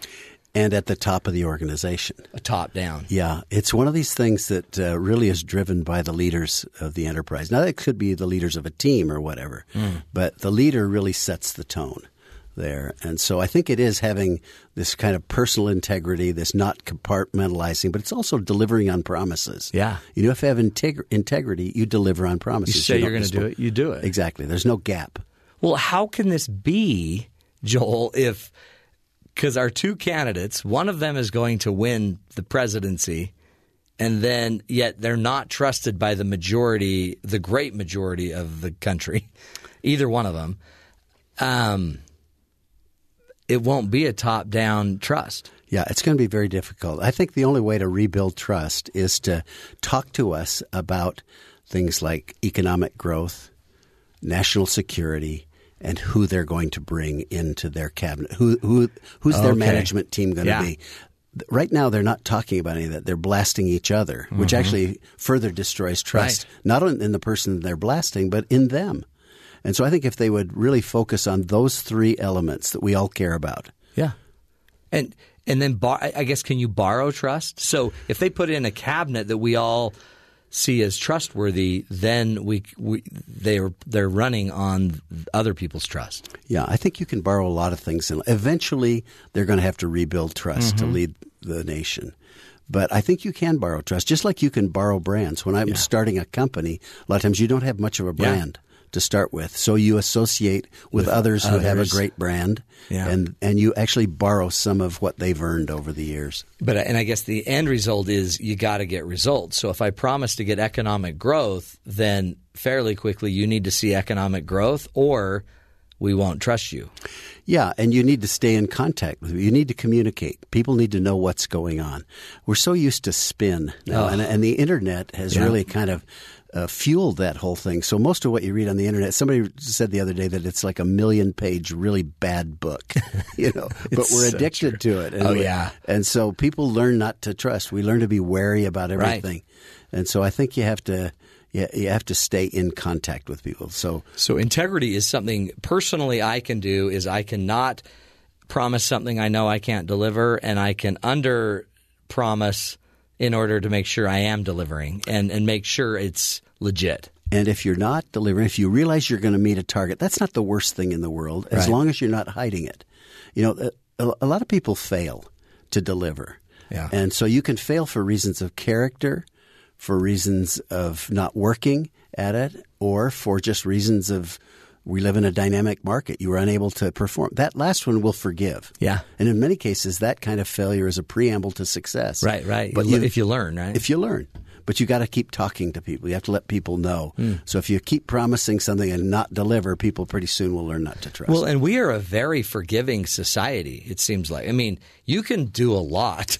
And I mean, we saw it with uh, even a President Clinton struggled a lot with certain parts of his life and yet was able to regain a lot of levels of trust. I mean, certain parts we may not have ever trusted him fully in, but we're a forgiving country.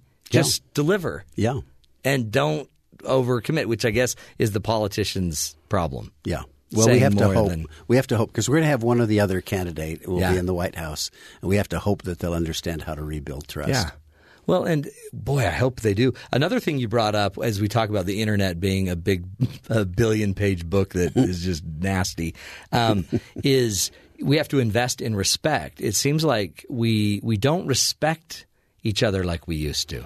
Yeah, if you ever read some of these pages, uh, blogs, and responses, it is outrageous Uh-huh. Oh. what people say when they're anonymous. Uh-huh. Yeah, when you're behind your closed door, sitting there in your robe. Yeah, which says a lot of people don't have a fundamental, profound respect for other human beings Hmm. and points of view. And uh, I think it's very difficult to build a high trust culture where you don't have the kind of Yeah. respect for others. Well, and but what's so funny about what you're teaching us here? Again, we're speaking with Joel Peterson, author of the book "The Ten Laws of Trust: Building the Bonds That Make a Business Great." Is he's you're also the chairman of JetBlue and other organizations, um, chairman of the board. These some of these principles, Joel, seem so um, so soft, but they you're saying they produce hard results as well. Yeah, I think they're very hard edged. I Yeah. think they feel soft because people have a misunderstanding of trust. They think it's this soft, but oh, I like you, therefore I Mm-hmm. Yeah, trust you. right. It's really you're looking at uh, is somebody competent? Do they have high character? Yeah. And do they have the authority to deliver? Those three measures. If all three measures are not there, you shouldn't trust them. So trustworthiness, then, in your eyes, is character.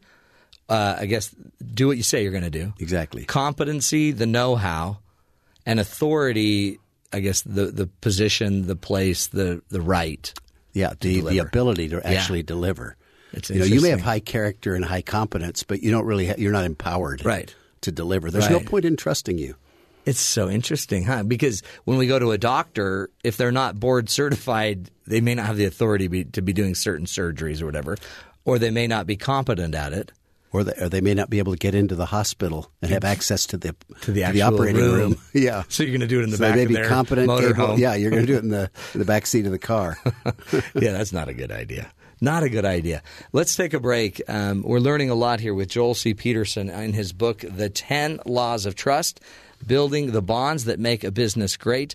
Um, wonderful insight from a true expert. Um, sit back, folks. Put on your thinking cap. We'll be back. More learning about trust. Stick with us.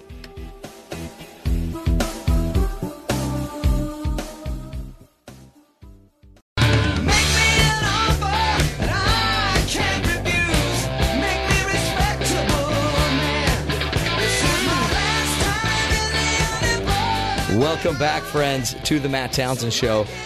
You know, in studio, Joel C. Peterson joins us, and uh, Joel is the current chairman of the board at JetBlue Airways, and he believes that nothing could be further from the truth. You do not have to be a shark to be successful in business. What you really need is trust. He wrote the book, The Ten Laws of Trust: Building the Bonds That Make Business a uh, to that make a business great. Joel, we appreciate you being here with us. It's great to be here, Matt. Five kids, huh? Seven kids, Seven. five daughters, Five daughters. That's what I heard. two sons. Seven kids. And I mean, everything you're teaching would apply to the boardroom, apparently, but also just the, the main line at business and also at home. Yeah, I think trust. You know, if your kids don't trust you, if your wife doesn't trust you, you're gonna have a hard time having a Oh. great home culture. No. Then, well, then you have to explain everything. Yeah, Low trust cultures pay a high tax. pay a huge tax. huge tax. So you talked about ten. Uh, I guess you call them basically they're they're they're like freeway. It's what keeps us in the freeway. Right. We want to we want to make sure that we stay in the game. You've talked about integrity, investing in respect. Talk about uh, your your section on um, empowering everyone. Empowering seems like one of those words that we throw out there that's kind of you know fluffy again. It's I'm here to give you the power. How does trust create empowerment? Well, you, if you don't uh, trust somebody, you won't empower them. But you Yeah. you have to trust in increments. So at some point, you have to give somebody a little bit of power, and what that means is you have to give them responsibility and accountability. They have to know what's being you go. measured. It feels like the opposite of trust when you say, "Here's what you've Right. got to do. Here's the measurement. I'm going to check up on this." But it actually enhances trust. And then as they deliver on that, you can give out more trust and keep empowering people. So that's part of it, I guess, too. Is you, you uh, Uh, empowerment with me? I've always thought of the M side of it, the within. The power's already in my 16 year old to be able to accomplish life, to learn to drive. But I got to get in him enough to figure out how I can help him set the the rules, the guidelines, the boundaries to succeed, And and, to eventually res- get his license. Exactly. How to do it responsibly. Yeah. Yeah. And, and that's that really is a leadership skill. Totally. some aren't going to empower others. They they almost want to they want to you know protect their, their power, keep the power instead of disseminating it, getting it out Well, there. they think it makes them more powerful if they hoard power, Mm. and it's just the opposite. Uh, Stan McChrystal, the four-star general who uh, headed Yeah. Afghanistan, is on our board at JetBlue, and we were discussing one time empowering people because he found that he had all these Delta Force, Navy SEALs, Army Rangers, et cetera, and he found that he had to push power out as deep into the organization as possible, so they were making decisions in the field. And- Interesting. and he said he did it until it hurt. Until Huh. it hurt. Yeah. And I think that's really how great organizations develop high trust. You know, if they're accountable, if they deal with breaches, uh, they can continue to push power out into the organization. That seems like a great way to know if you are if you're trusting enough people is if it hurts. I mean, because it should be just as hurtful or potentially harmful that these delta forces could act that and General McChrystal has to respond if they blow it. There, So it, cre- it demands this mutual trust that I know you're skilled enough, you've proven it, and I'll give you enough power to make me hang. Yeah, I think that's one of the things that I mean. That's a great way to say it: mutual trust. Yeah. and I think that's when trust is really its most powerful when it is interdependent, when it's reciprocal. Yeah. and those are the most powerful partnerships. Those are the most powerful marriages. The most powerful businesses are where there's reciprocal trust. It's like people being belayed on a cliff. Right. You know, they basically are roped together. Yeah. Their survival depends on each other. When you develop that level of trust, you can do things that you could not even think of. And you're not saying you just give them that. You're saying you hold them accountable. Absolutely. You set some guidelines. You let them live up to a level, and then you can elevate the level, and we elevate the responsibility. Exactly. I think if you have a project in a business, you have a budget, you have a timetable, you have specific deliverables, and then whoever is the champion of that budget then gets measured against those things. Yeah. And that is a measure of trust. It's not the opposite. You just say, go build a building. Right. Uh, and I'll trust you to do it. it. That isn't trust. You've got to have these other measures to have Proved, real- and, and I guess there is then there's the accountability, but the accountability just becomes a validation of trust. Really, like yeah, you did it. It proves it up, and then it allows you to then trust more the next time. Uh-huh. So you build on. If you think about, it, you're building it a layer at a time, a molecule at a time, a conversation at a time, a delivered project at a time. Hmm. You're building trust with that party. Do you sense in corporate America, in the business world, is is trust going up? Is trust going down? Where are we in the trust factor of of our leaders? It seems like a lot of institutions we don't trust anymore. It seems like a lot of businesses we don't trust. Yeah, we've lost trust in a lot of people, in a lot of leaders, in a lot of businesses. Uh, but I don't think you can generalize. I Yeah. think there's some that are just wonderful organizations that are very high trust. You could turn your life over to them. Right. I think uh, just as most doctors, you know, you'd say you could really trust, and we do trust our Right. lives to doctors. Every once in a while, you'll find one that doesn't have a degree or is doing something outside of the bounds, but that that shouldn't tar everybody. Right. They get a lot of press. But- writing a letter for Donald Trump that seemed a little weird. Yeah. Um, But it's like I guess that's the key, isn't it? It's a it's a personal thing. It trust is and I could have it with a company, right? So if a company harmed me, if a company did something, they didn't treat me right as a customer, I might not trust the company, but it's probably really an employee. Probably I is. don't trust. Although the company, uh, if Or it learns about it, should step in. Yeah. You know, companies correct those things. You know, at JetBlue, we left people stranded on the tarmac. I remember that. Yeah, What a great everybody remembers that. Yeah. Unfortunately, we've tried to make everybody forget. Right. But basically, David Neeleman, our founder and Yeah. Mm-hmm. CEO, is one of the wonderful human beings and great entrepreneurs in the airline industry. He basically came up with a Bill of Rights for customers. It wasn't the government that came in and made him do it. He just he apologized. Yeah. And he came up with this customer bill But. Joel, wasn't that just a big PR move? Heck no. No, that was I, I know uh, I know Neeleman's family, and no, that was probably his mother or his father saying knows him. It may have been But, that their uh, voice in his ear. That's right. But you uh, it treat was people David. right. Yeah. How powerful. I mean, I guess again, that's the top-down model. Yeah. Another point you bring up about trust is you got to keep everyone informed. I think this is vital. It's very hard to have a tr- high trust organization if you're hiding things. Mm-hmm. So what that means to me is you have to tell good news and bad news. Yeah. You have to talk before, during, and after events. A lot of times people just deal with the event and they try to spackle Yeah. over it. La la la. and Keep that going. actually destroys trust. yeah, So- so, true. Yeah, if It's you'll so let people true. know that here's a bad thing that happened, here's how we're dealing with it. By the way, here's how we dealt with it.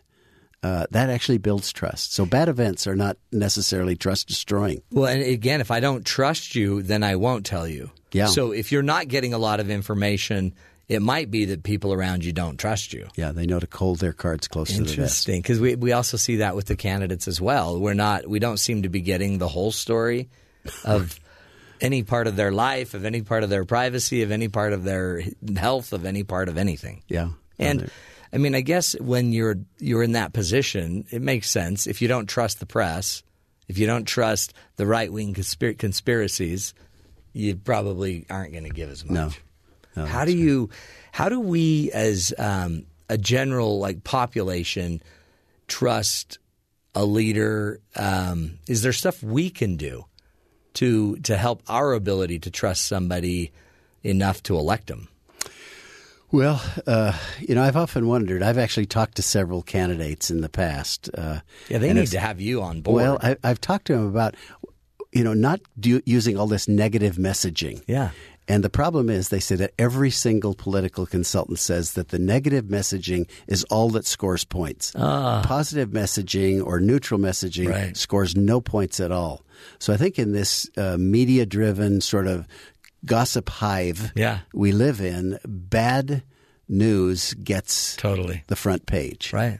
Because it's it, it resonates. It it takes care of our fear. Once Yeah. we got the fear taken care of, then we'll go to the hope. Well, it's it's very power. Fear is very powerful. Force Yeah. and fear are extraordinarily powerful in the short run, as is reward. Mm-hmm. Right. And if you really want to start relying on things like duty and love, those are much show, they're much more powerful. Yeah. They're much stickier, but they take a lot of time to Time. build up. But they also give you huge advantage long term. Yeah. So it, I guess as a leader, that's what everyone has to decide: is am I willing to to build the long term, you know, kind of not the softer skills, but really they're really the more human skills.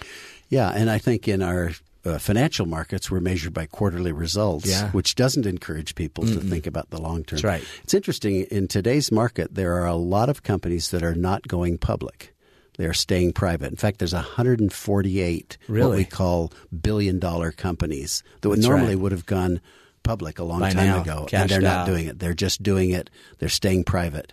Part And- of that's due to regulations. Yeah, why? I guess they can then run it any way they need to without as much disclosure. Well, they don't have as much oversight, as much regulation, Mm-hmm. as much government intervention. So consequently, they they feel more empowered, and they can raise the capital privately.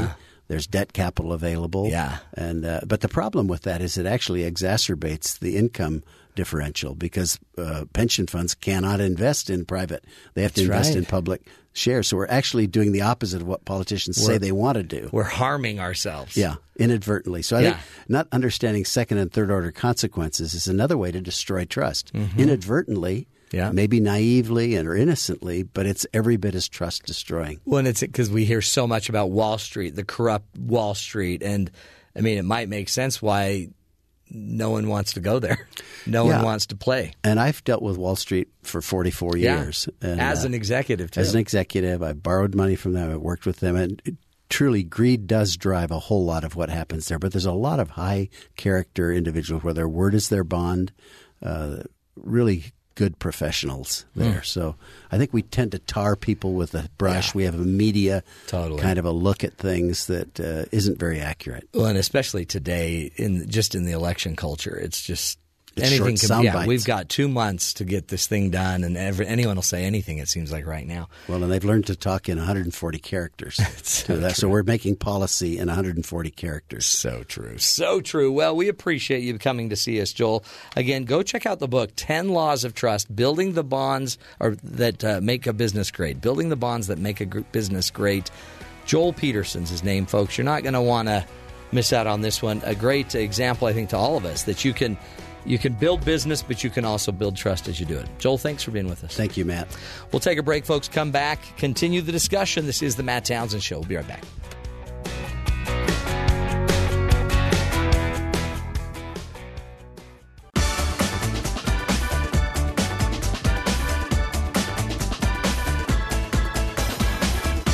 Welcome back, friends, to the Matt Townsend Show. Uh, wonderful interview there with Joel Peterson about the power of trust. Uh, and you see it, how great that you have these corporations. Um, we hear of all these mega companies, all these mega money makers, and yet also to have a, real corporate leader talking about trust, how powerful is that? Boy, a Jupiter woman from Jupiter, Florida could have. Um, She could have used the little trust pep talk from Joel Peterson. A 61 year old woman Monday evening walked up to her boyfriend who was eating squid outside of a Jupiter, Florida restaurant. She slapped him in the face and then threw the squid at her longtime boyfriend, covering him. Oh boy. Audio I think from he was. the scene. I think he was eating live squid. That was a live squid. Boy, that scream seemed a little disjointed, disconnected from the actual squid. Uh, boy, I didn't know it was a live squid. That's. I didn't know that's what squid sounded like. yeah. Well, when they're sucking on your face like that, Yeah, you're going to scream. She also threw Joanne Accenturo, Accenturo, threw the man's wallet at him as well, and then fled in their Buick LeSabre. Little commercial for Buick. Buick. When you need to get a quick getaway after throwing a squid at your boyfriend. Have you been attacked by squid? Try Buick LeSabre. Quick drive to the hospital. I mean, do you do you think it was just like fried squid? That sounded like it was live squid. But I think- do people just eat live squid? I don't think they do. do they? Apparently, they do. Jupiter, they do. When I first read this, I'm like Jupiter. I, you know, maybe we ought to ask Pluto about this. Yeah, I'm sure Pluto. They don't have squid. he might not have the nicest things to say about Jupiter, though. Yeah, no, they. That no, is the planet mad. that stole his fiancee. Yeah. Every time we bring up Jupiter with Pluto, he gets mad. But he's irritable. Not to be rude. I'm not trying. Eh, I'd be mad too if they said I'm a dwarf planet. I'd be mad. Watch out, folks. Building trust, you don't use squid. It's not the fastest way to build trust. Instead, talk it out. We can all be friends. We'll take a break. We'll be back next hour. More fun right here on the Matt Townsend Show. Stick with us.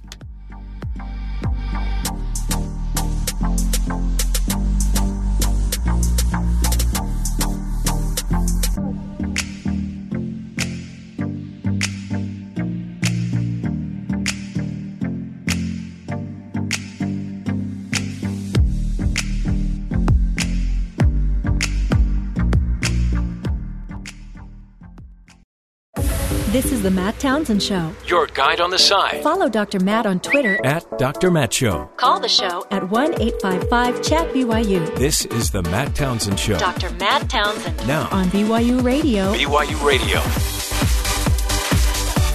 Good morning, friends. Welcome to the Matt Townsend Show. Happy Monkey Day. This is the day we celebrate monkeys. Monkeys. Yeah. Not Like- monkey wrenches and not monkey bars. Not monkey wrenches, not monkey bars. Monkey bread? Pardon? Bread. Monkey bread. You've never heard of monkey Never bread? Never heard of monkey bread. Have you heard of monkey bread? No. No. I've heard of monkeying around. we don't do that here. No. Not since the last HR review. You do a little monkeying around, we called it. They called it hazing. What's the big hazing news out, Terry? Uh, you're not allowed to haze in the Major League Baseball anymore? Was it baseball? Yes, you can't dress the rookies up as women and shame them in public. Are you still allowed to throw a pie of whipped cream in there or uh, Yeah, shaving that's, cream in their that's face? just fun stuff you do in the That's not hazing. No, it's not hazing. Okay. But you can't tape people to like the shower pole anymore? That's just high school. That's fine. Yeah, you're. But okay, that's fine in high school. Well, unless they have rules. It depends. So yeah, don't go against the rules. yeah, There's, yeah. I'm not. I'm not advocating anything here. Good. I still have a cough, by the way. Excuse me. Luckily, we caught that on your mics. Um, uh, today, by the way, roast chestnuts day.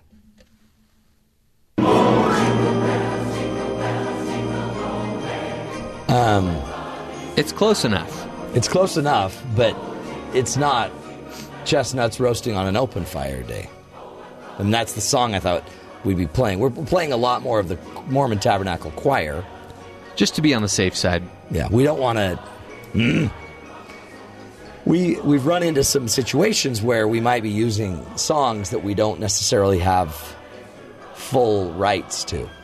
But the MOTAB, Mormon Tabernacle Choir, They're a sister entity of BYU. So we feel safer using. Just as long as they don't have like a guest performer. Oh, yeah. Like Okay. David Archuleta. Ah, I shied away from that one. Yeah, that was good. That was good. So, um, happy Roast Chestnuts Day. Today is the day that I think it's pretty much the only day that chestnuts really get their due. You know? Like when I was a kid, we grew up uh, walking up uh, to school, we'd have to walk on Chestnut Street where there were chestnut trees and we would throw chestnuts at each other. And, you know, then the principal would get called. Right. Oh, every time we have an open fire, they get their due. They get what's coming to them. You're very anti chestnut. You burn those bad boys. Oh, yeah. Can, can you burn a chestnut, roast a chestnut on a closed flame, on a closed fire? Only the open style. Yeah. Okay. They um They'd put it in the song if you could. right.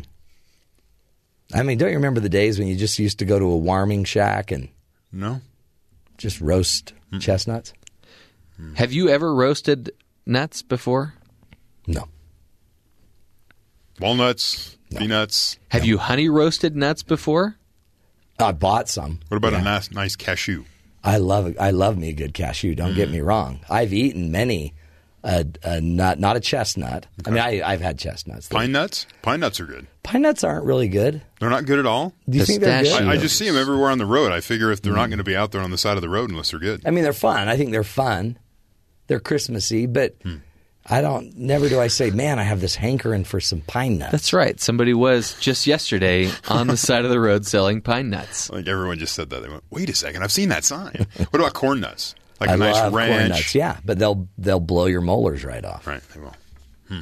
So Such a difficult world. Mixed mixed nuts. I love them. Are there any that you have to take out, or can you just throw them all in there willy nilly? Well, walnuts make my throat itch, hmm. but right now my throat's mess, so it won't matter if it's itching or just totally hamburger. It doesn't matter. Wow. We've explored that topic. Yeah, I didn't think we were going to go there. But the fun thing about the show, this is what's neat that you can celebrate with us. We don't know where it's going from one minute to the next. And I mean, Or we have a rough sort of. I mean, we know, yeah, yeah. like I know in a few minutes we will be bringing on Paula Davis Laack, who's going to talk to us today about five ways to unplug when you're short on time. Right. Isn't there just one way to unplug? You just pull it out of the wall. No, there's five. Oh, okay. It She'll depends. explain. It depends how Yeah. you're plugged in, right? I mean, you can be plugged in a variety. Well, of I guess you could- like you you, could- know better than anybody that you got to Oh. watch out for a plug. Yes, thank you for that. Because you, for example, plugged a plug in to an outlet, and the plug wasn't connected to a dryer, but the outlet was live, and you were seconds away from being dead. So you can pull it at the base. Yeah. You can uh, pull it at the cord and wiggle it until it comes out. You can say, Yes, that's the third way. The power can dim, your children can scream, smoke can come off your fingertips, your hair can stand on end. You can use your teeth to unplug it. You found a few ways to do it. Yeah, don't don't do that. Just a little health shout out uh, on the Matt Townsend show. What did we learn about that, Jeff? What did we learn? We, what what don't we do with plugs? You uh, you don't do something stupid like that at home and then come to work next day and tell your coworkers about it. Especially That's what you don't do. You have a radio show. Especially when your wife's out of town. Was she out of town? No, she was just at Home Depot.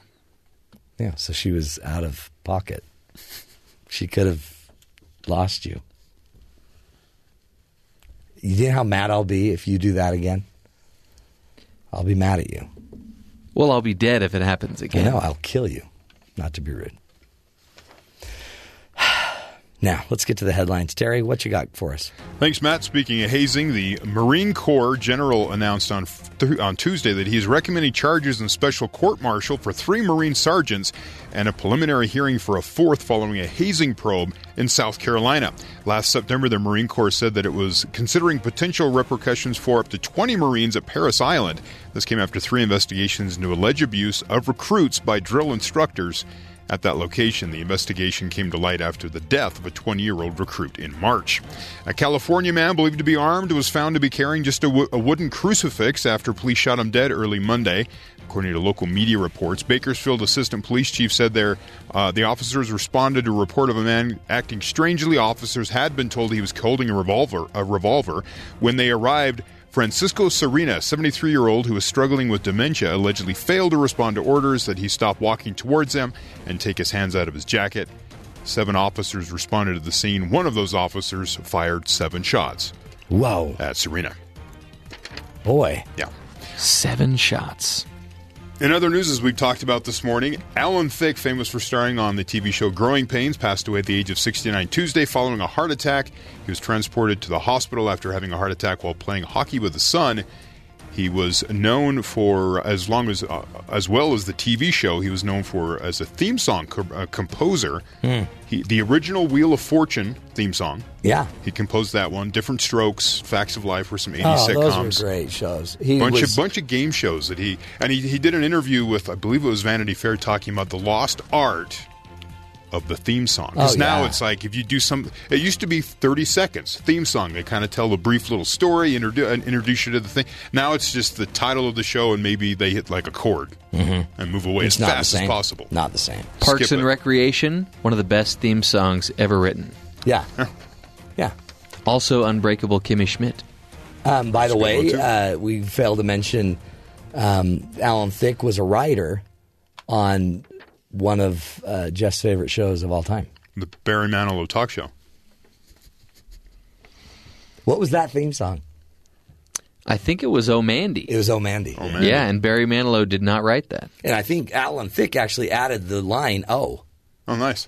It used to just be Mandy. That's where he got the credit for the song. left his mark. Yeah. And finally, Earthlings are completely unprepared for an asteroid or a comet hurling towards our planet. No, true. A totally NASA true. scientist said on Monday.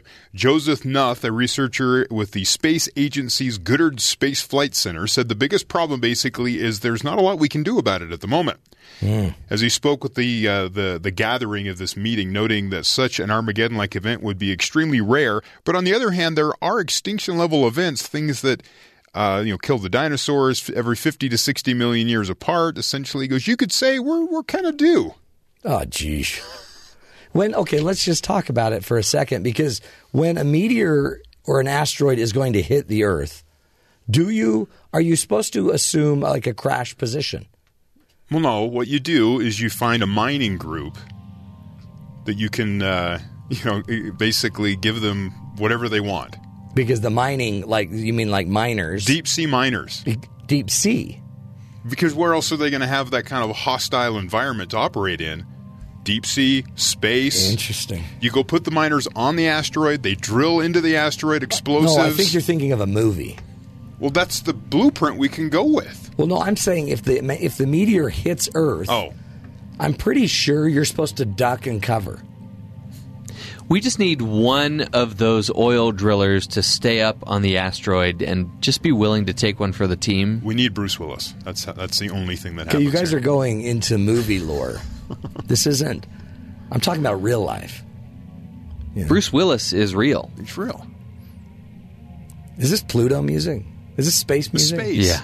This is what it sounds like when you're standing on the surface of that comet or asteroid or heavenly body of rock It that's sounds like Yeah. somebody left the chopper on. the blender, Yeah, maybe. A really nice oscillating my one. ninja. Yeah. My ninja. Somebody's making me a smoothie. By the That's way, funny. our blender is dying, so I've had to use a wooden spoon to push the ice cream down when I'm making shakes. Sounds so the safe. other night we uh, were sipping out our shakes from the straws and just just picking out little pieces of wood Fiber. throughout. It's fiber. It's That's what. I told my wife. Yeah. You know what? Just as somebody that has been at this a little longer than you, whenever you use the the spoon, always take it out and look at it. And if it's like an inch shorter than the one you put in, Hmm. then I'd probably just throw the whole batch out. It was it was one of the best shakes I've ever made. Rules to live by. Do you remember that's when your Yeah. kids learned the word fiber? If the spoon part of the wooden spoon is missing, It had a smoky flavor to it, so tasty. Mommy, mine tastes like oak. Just eat your shake. Yeah, the, this back to the uh, asteroids. The scientist says the last one we knew about that was really big that was a concern. We had a 22 month advance notice. So okay, He goes, you can do literally nothing in 22 months when it comes to space travel. So, no, we can't get off the planet. We can't launch that's- anything That's at a it. federal government employee right there telling you that. I say we dig deeper, Ah, that's right. Go hide. get underground. That's a good point. I mean, it's not like a meteor is going to go underground. It's going to recreate the ground. Depends on where it hits. Yeah. This is depressing. Okay, I'm So done there you with go. that. That's too depressing. That was that's that wasn't. See, Sadie used to do happier headlines. Yeah, that's all right. I'm, I'm going a different tact with it. Yeah, you're kind of going into the dark. Yeah. I was going to do a Star Wars review, but we just don't have time for that.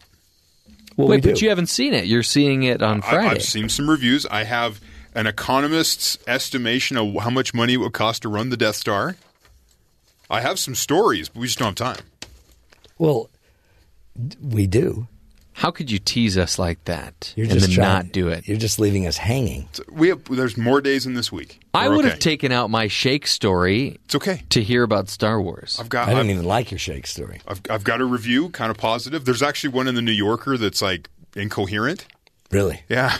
that's good. Let's read that one. That one's really fun to read. I read it to my wife yesterday. She's like, I'm not even sure if that was a sentence. Yeah. It's great. but it's getting decent reviews. Yeah, yeah. The movie's great. The movie stuff blows up. It's good. Okay. Well, good times. Yeah. Let's uh, take a break. When we come back, five ways to unplug when you're short on time. You know, how do you relax when you when you can't leave the office? Great, great tips. Take a nap. Take a nap every day. I do it. Then people keep knocking on my door. Rude. Rude. We'll be right back, folks. Stick with us. This is the Matt Townsend Show, helping you live longer, love stronger, lead healthier, happier lives.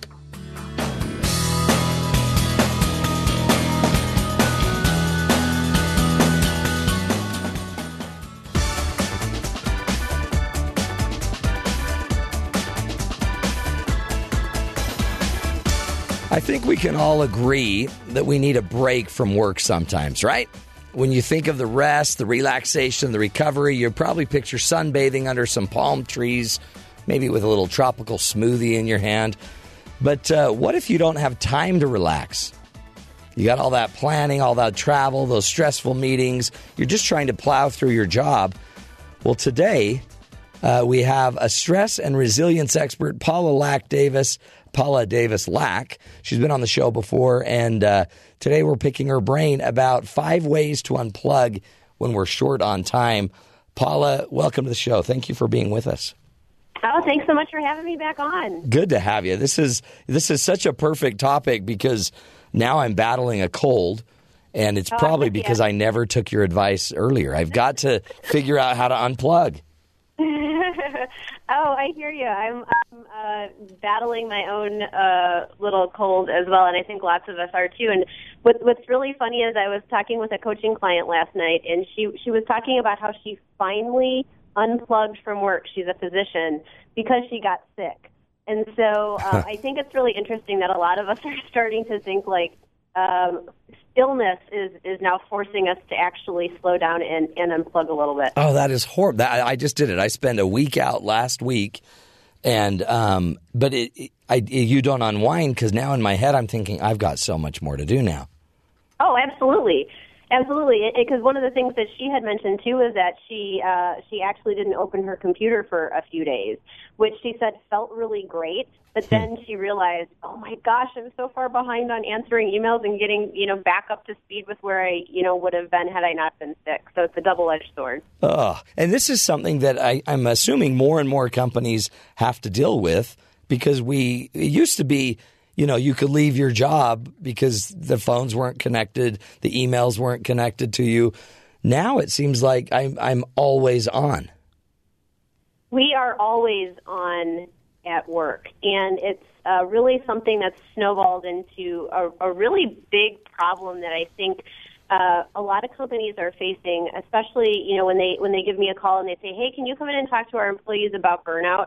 And and I do. And one of the things and one of the questions that I always hear is, you know, how does technology sort of drive all of this? I mean, and we know that um, we are expected to be tethered to our devices 24 7. And even if that's not the message that's sent in your workplace culture, we just feel that that's the case. We hear that ding or we see that little light flash on and, and it draws our attention and we and we feel like we have to be responsive and that cuts into family time, that cuts into personal time, that cuts into relaxation and recovery time. And, you know, we're really seeing the effects with increased burnout rates. Mm. You talk about internal recovery versus external recovery. Explain that to us. Sure. So internal recovery, uh, I think a lot of people think, especially, you know, you're working hard at work and you just sort of pound through and you want to get home and that's when you'll have time to rest and relax and catch up.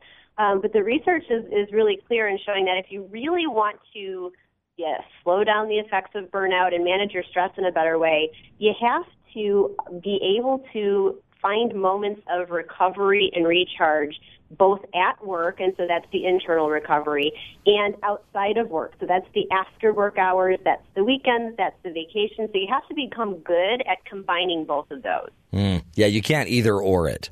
No, but we do. Yeah, we do, don't we? Yes.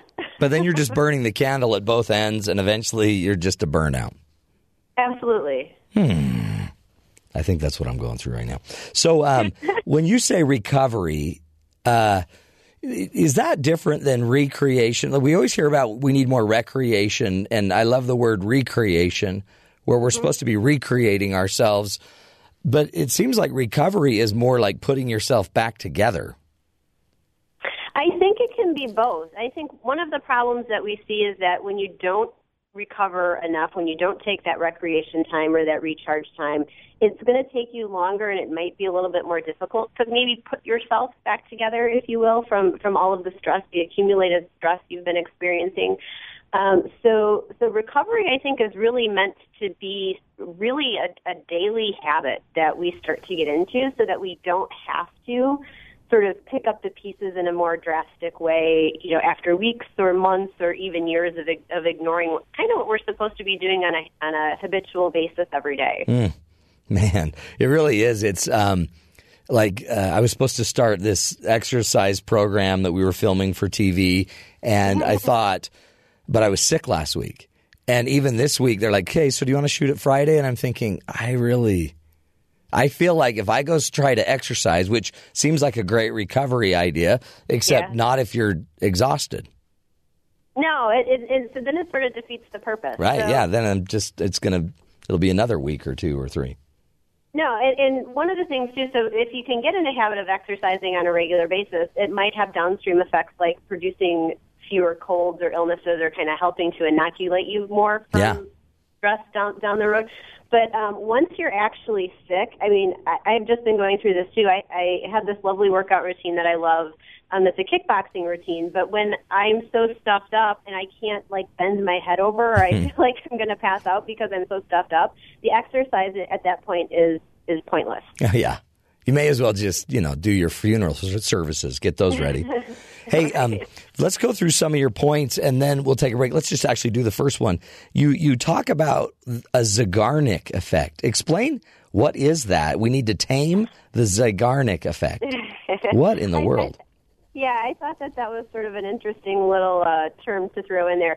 But it refers basically to the researcher who discovered that uh, when we sort of look at our to do list and we see all of these unfinished tasks, we tend to ruminate, which is to just sort of think over and over, and we can't escape kind of that circular thinking in our head about everything that we didn't accomplish. Mm. And I hear this from so many people who wake up in the middle of the night or they are laying in bed just staring at the ceiling because they're just thinking about all of the stuff that they didn't get done and that they're going to have to face and do the next day that's keeping them awake. And so the way to really um, overcome that, and, and I literally have a pad of paper by my bedside, which is to just get it out of your head. So I call it a brain dump or a brain spill. So if you're thinking about all the stuff that you didn't do or you need to do, just write it down. Even if it's two in the morning, it just the act of transferring it from your brain onto a pad of paper really lets your brain go, oh, thank you. I don't need to, you know, keep thinking about this anymore. And it really shifts gears and helps you be able to fall asleep in a better way. Yeah. Um, But one of the things that's really important is to actually have it be a piece of paper because I've had I've had folks try this where they're like, oh, I'm just going to make a note on my phone. And what happens is then they open their phone, they start to check email, that winds them up more, Mm. and the process, you know, doesn't really doesn't really help. Yeah, I taught time management forever, and we would always say, "Well, don't whatever you do, don't pull out another post-it note kind of thing." But now we pull out the phone, but the phone is a stimulant, right? It, it wakes us up. It makes it so our mind spins faster, and so interesting. Write it down, make your list. You can then take a picture of it later and put it yeah, in your you phone. Can use your phone later and take a picture of it Yeah. if you want. if you really are obsessed with getting it in your phone. Oh, that's some Right. great. That's some great. I did not know the Zeigarnik effect, that tendency to ruminate. Interesting learnings, Paula. Let's take a break, come back, and continue the discussion about how we can, uh, I don't know, buy us some time, unplug when we still are about life and business. Stick with us, folks. More with Paula Davis Laack. Go check out her website, Paula Davis Laack with two A's, L A A C K dot com. She's a great resource. She's been on Forbes, you name it, the, the Steve Harvey Show, Self Magazine. She's everywhere. She's teaching us today how to be healthy and still productive. It's the Matt Townsend Show. We'll be right back.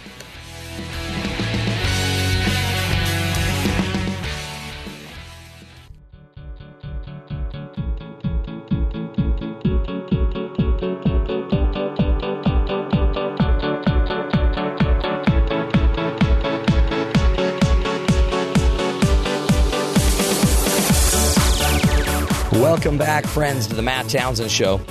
Are you burning the candle at both ends? Uh, are you stressed out of your head? Well, Paula Davis Laack can help us with that. She's the founder and CEO of the Stress and Resilience Institute. If you go to stressandresilience.com, you can find out more about uh, the work she's doing. She also has an ebook, Addicted to Busy Your Blueprint for Burnout Prevention. And she wrote a wonderful article in Forbes Resilience Requires Recharging Five Ways to Unplug When You're Short on Time. Uh, Paula Davis Laack, thanks so much for being with us. Thanks so much, Matt. You bet. You talked to us about the Zeigarnik effect, how we need to tame it, which is our tendency to ruminate. So instead of thinking and thinking about what we should be doing, make a list, get it out of your head, write it down, and then go to bed. Um, another tool you give us is to create an 11 minute habit. What do you mean by that? Yes. So there's some really interesting science around how habits are created, and it's really this three step process essentially. So when we think about a habit that you have, a habit that you want to maybe start, or maybe a habit that you want to break. So for me, it's easier to think about a habit that I want to break, which is what I write about in the Right. article. So, so what happens when you're forming a habit is the first step is, is a cue. So it's that trigger that tells your brain to sort of go into automatic mode. Like, hey, we've gone through this, we've gone down this pathway before, here we go again. The, the second part of a habit is the routine. So it's the actual physical, mental, or emotional activity that you do. And then the last step is the reward or the payoff. What's that lovely little feeling or thing that you get that makes you go, oh, that's right. This is why I love doing this particular activity. Um, it's going to cause me to do this activity over and over again. So that's really the three step process for creating a habit. And the 11 minute part was really just um, actually from a friend of mine because she thought, she's like, I'm super busy, but I know I can at least find 11 minute 11 minutes in my day to either work on building something or work on curbing something. So in the article, I just write about sort of one of the one of the habits that I'm trying to get better at breaking, which is this habit that I have in the evenings of wanting to eat something sweet, and that usually means making chocolate chip cookies uh, for myself. And so what I've noticed is that right around eight o'clock, I, I, I get bored. You know, like I'm not working on anything. I'm sort of done for the day. Our daughter is in bed, uh, and so I'm just sort of sitting there, and that uh, triggers this need to like, okay, actually get up and do something. So I uh, then go and make cookies, and then at the when I'm done, I eat the cookie, and I go, oh, this warm, wonderful cookie is so delicious. Um, but instead of doing that, what I'm trying to do is to sort of replace that with a smoothie or something that's a little healthier that will still give my brain that little fix that goes, oh, yes, Yeah. this tastes great. But instead of being a cookie, it's, it's something that's a little bit healthier. Yeah, and it's but it's also you can recognize oh, hey, it's time to make my smoothie. You, create a cue. I do this with couples that are arguing, and instead of doing the fight or flight routine, you could make a new habit of recognizing emotion. Or, I mean, and it doesn't matter what it is as long as you're kind of turning it into now a healthier automatic response. Sure. And, and what my friend had suggested in terms of the 11 minutes is just to, if you're thinking about starting a brand new habit, so we're all thinking about, you know, New Year's resolutions are coming up and what do we want to start doing more of? Usually I hear a lot of exercise, you know, resolutions and things. So really, um, what, what is recommended is just to spend 30 seconds or, or less on the cue, uh, 10 minutes or so on the routine part, and then 30 seconds or less reflecting on the reward. Mm. So just starting to build that into your day. And and if you actually, that, it seems like sometimes we don't ever, we don't spend any time focusing on the reward, but it's the reward that made the whole other eleven minutes worth it. Oh, absolutely, and especially if you're talking about a positive habit that you want to start, um, not not blowing by that great feeling that you have when you have exercised, or you know, a lot of people talk about the runner's high. If you know, if you're if you're a runner, that good feeling that you notice. You know, even if it was an intense workout and your muscles are sore, maybe later on in the day you're like, "Wow, I actually noticed that I have more energy." Making note of that is really important. What do you say to the person that thinks, you know, that taking a break, uh, meditating in the day, taking a nap even in the day, it's just, it's not, it's a waste of time. You shouldn't be doing any of that. Oh, I hear this all the time, especially with my uh, corporate work, because I think when I suggest to people that they need to take breaks during the day, managers and leaders all of a sudden perk up, and the look on their face is like, "No, Right. they need to do. They can't stop." And and one of the things that I really try to emphasize, especially if you're talking about that internal recovery at work, is that it doesn't need to be long and really shouldn't be long. So we're not advocating that you go, you know, spend an hour recovering or relaxing. It's more like how do you build in these small little doses of five minutes here, maybe even 10 minutes there. And, you know, we know that there's a lot of effective things that can be accomplished in five or 10 minutes. Meditating is one of them. Um, a recent study actually talked about how um, you can just reflect. So just do like five minutes of ref- reflective writing about how you feel you're making a difference at work, how um, you're deriving some meaning from your work, if that is something that you actually do derive as meaning from your work, or or even something simple like showing gratitude to someone who you work with. Like, Mm. have you forgotten to thank somebody who helped you with this big project three weeks ago? And it doesn't take any time at all to shoot somebody an email or actually walk down the hall and acknowledge and say thank you. So it's little bits and doses that should just be kind of sprinkled in during your day. Yeah. What do you suggest any technology we should be using that would alleviate some of this daily stress? Yeah, so here, here we're talking about how we're always tethered to our devices and we, you know, we can't um, break free. But I think that what can really help people is to take advantage of um, different apps that are on your phone that can help you, uh, whether you want to start that meditation habit or, or do um, something else or track something else. Um, so one of the apps that I talk about in the article is something called Moment. So that actually tracks your frequency of automatic phone use. So if you're actually concerned that you know you're reflexively, without really any purpose, kind of staring at your phone all the time, download that app, and that can help you um, sort of track that. Uh, another app is called Happify, Mm, yeah. and that um, is one that delivers science-based activities to your phone to help increase your well-being. Um, the app Headspace uh, is one that I have tried that offers some guided meditations and mindfulness strategies. So there's lots of different uh, apps and ways that you can use technology for good instead of for evil. Oh man, I did Headspace once um, and loved it.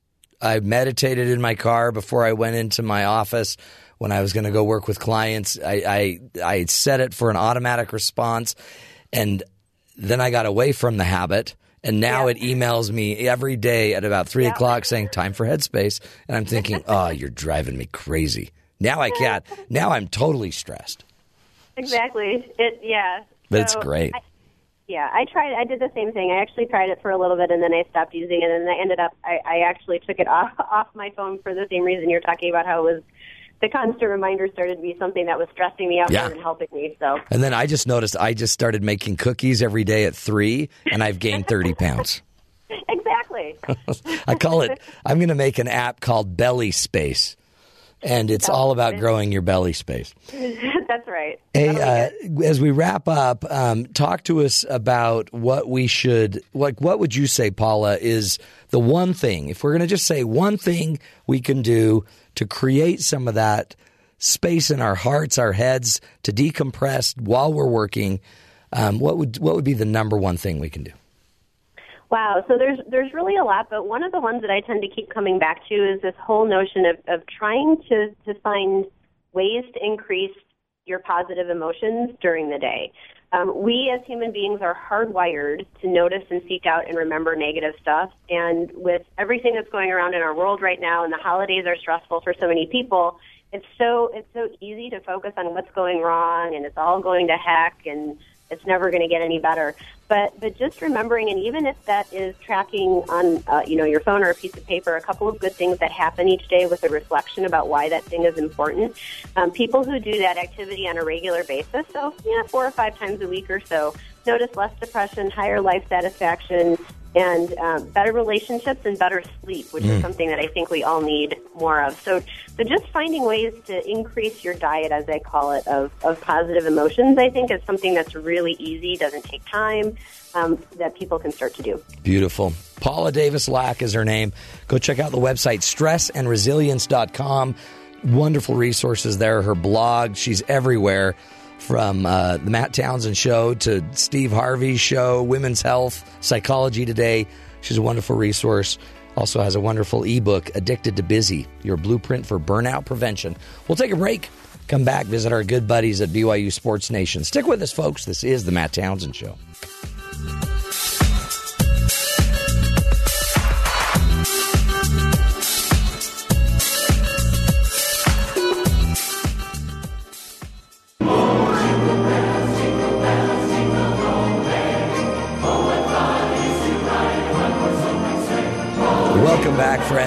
To the Matt Townsend Show.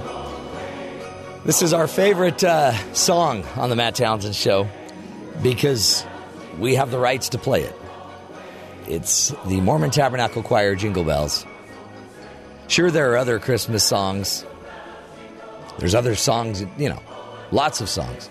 But this is the one we are going to hammer all Christmas season. Joining us, though, two hammers of their own rights. That sounds weird.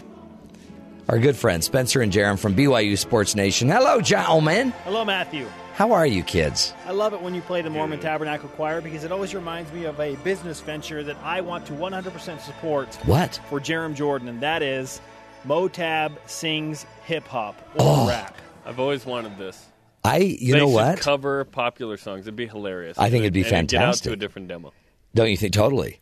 It would be. It would be a completely different demo. Yeah. like 100% different demo. I mean, you could have a little Beyonce. Yes. Little Rihanna. Little Drake, Rihanna. All of them. Yes. Well, I mean, they, they they might have to change some of the versions, right? Yeah. You might have to clean it up yeah. a bit. That I was thinking this would be assumed. Yeah. Oh, for sure. It'd be amazing. Couldn't you couldn't you imagine the entire Mormon Tabernacle choir with Sia hair hanging over their face? Wouldn't that be great? In black and white, of course. Yeah.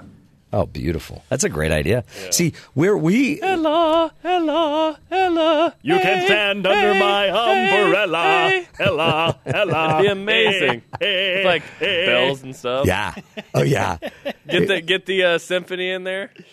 You It's know, a great awesome. idea. See, we've we've we've gotten in a little not trouble, but um, we've been had a little pushback on the fact that we use so many other sounds, uh, clips, audios, YouTube drops. what? Yeah, we do, and but we're not doing it anymore. Uh, Wait, what? You have to abide by the rules we do now? Yeah, What in the Yeah. world? I know. What took so long? I know. But so what we figured out though is, you know, we're sister companies really with the Mormon Tabernacle Choir. So we'll probably just use their songs for everything. Okay, everything. Well, there you go. Which is why we need a hip hop version of the Motab. Yes. Hip hop version. Yes. That's so it's such a great idea. Hey, um, You guys, uh, what's what what's on your Christmas list? Um, Is other there than anything- the Motab uh, covers hip hop and rap. Let's see. Anything anything else that's like I want to? San Diego, Yeah, San Diego, Matt. Is that all you care about? Is just getting to San Diego? basically, right now. When do you leave? Uh, we'll be live Saturday. In Oh Diego. boy, From uh, new time, by the way, it moved up uh, 30 minutes from 5:30 to 7:30 Eastern time there you go. on BYU TV and I believe BYU Radio. I'd have to check that. California love. The more ta- that, that's the Mormon Tabernacle Choir right there. Yep. dum da dum dum Yeah, dum. you'd have to be selective. Like, you're not going to get Red Hot Chili Peppers Californication. In No, no, you no. You're what I not going to get stuff like that. No, no. We'd, it'd be appropriate. Yeah. and it'd be uh, well uh, cogitated. But you could have a. You could do Kanye West. You could. You could do something. Started from the bottom, now we're here. Yeah, yes. Started from the bottom, now the whole team here. You sound like you sound like Robert Goulet. That was a great Goulet. Yeah. Was Goulet in the Mormon Tabernacle Choir? I believe that's where I got his start. oh my goodness. From there to Vegas. Hey, um, is it? from the bottom, now we're here. like Creed slash Robert Goulet. Then we ought to do some Creed. Um, hey, okay. Yeah, cover Creed. I got I got a question for you that I didn't know I was going to bring up right now.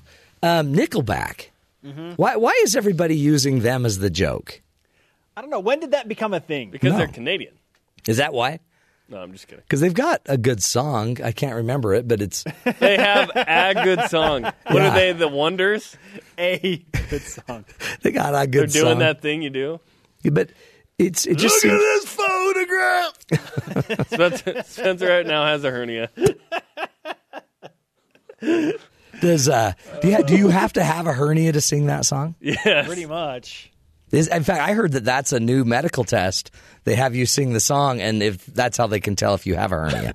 Do you remember those Sprite commercials No. in the 90s? I don't think I can say the phrase on the air. Okay.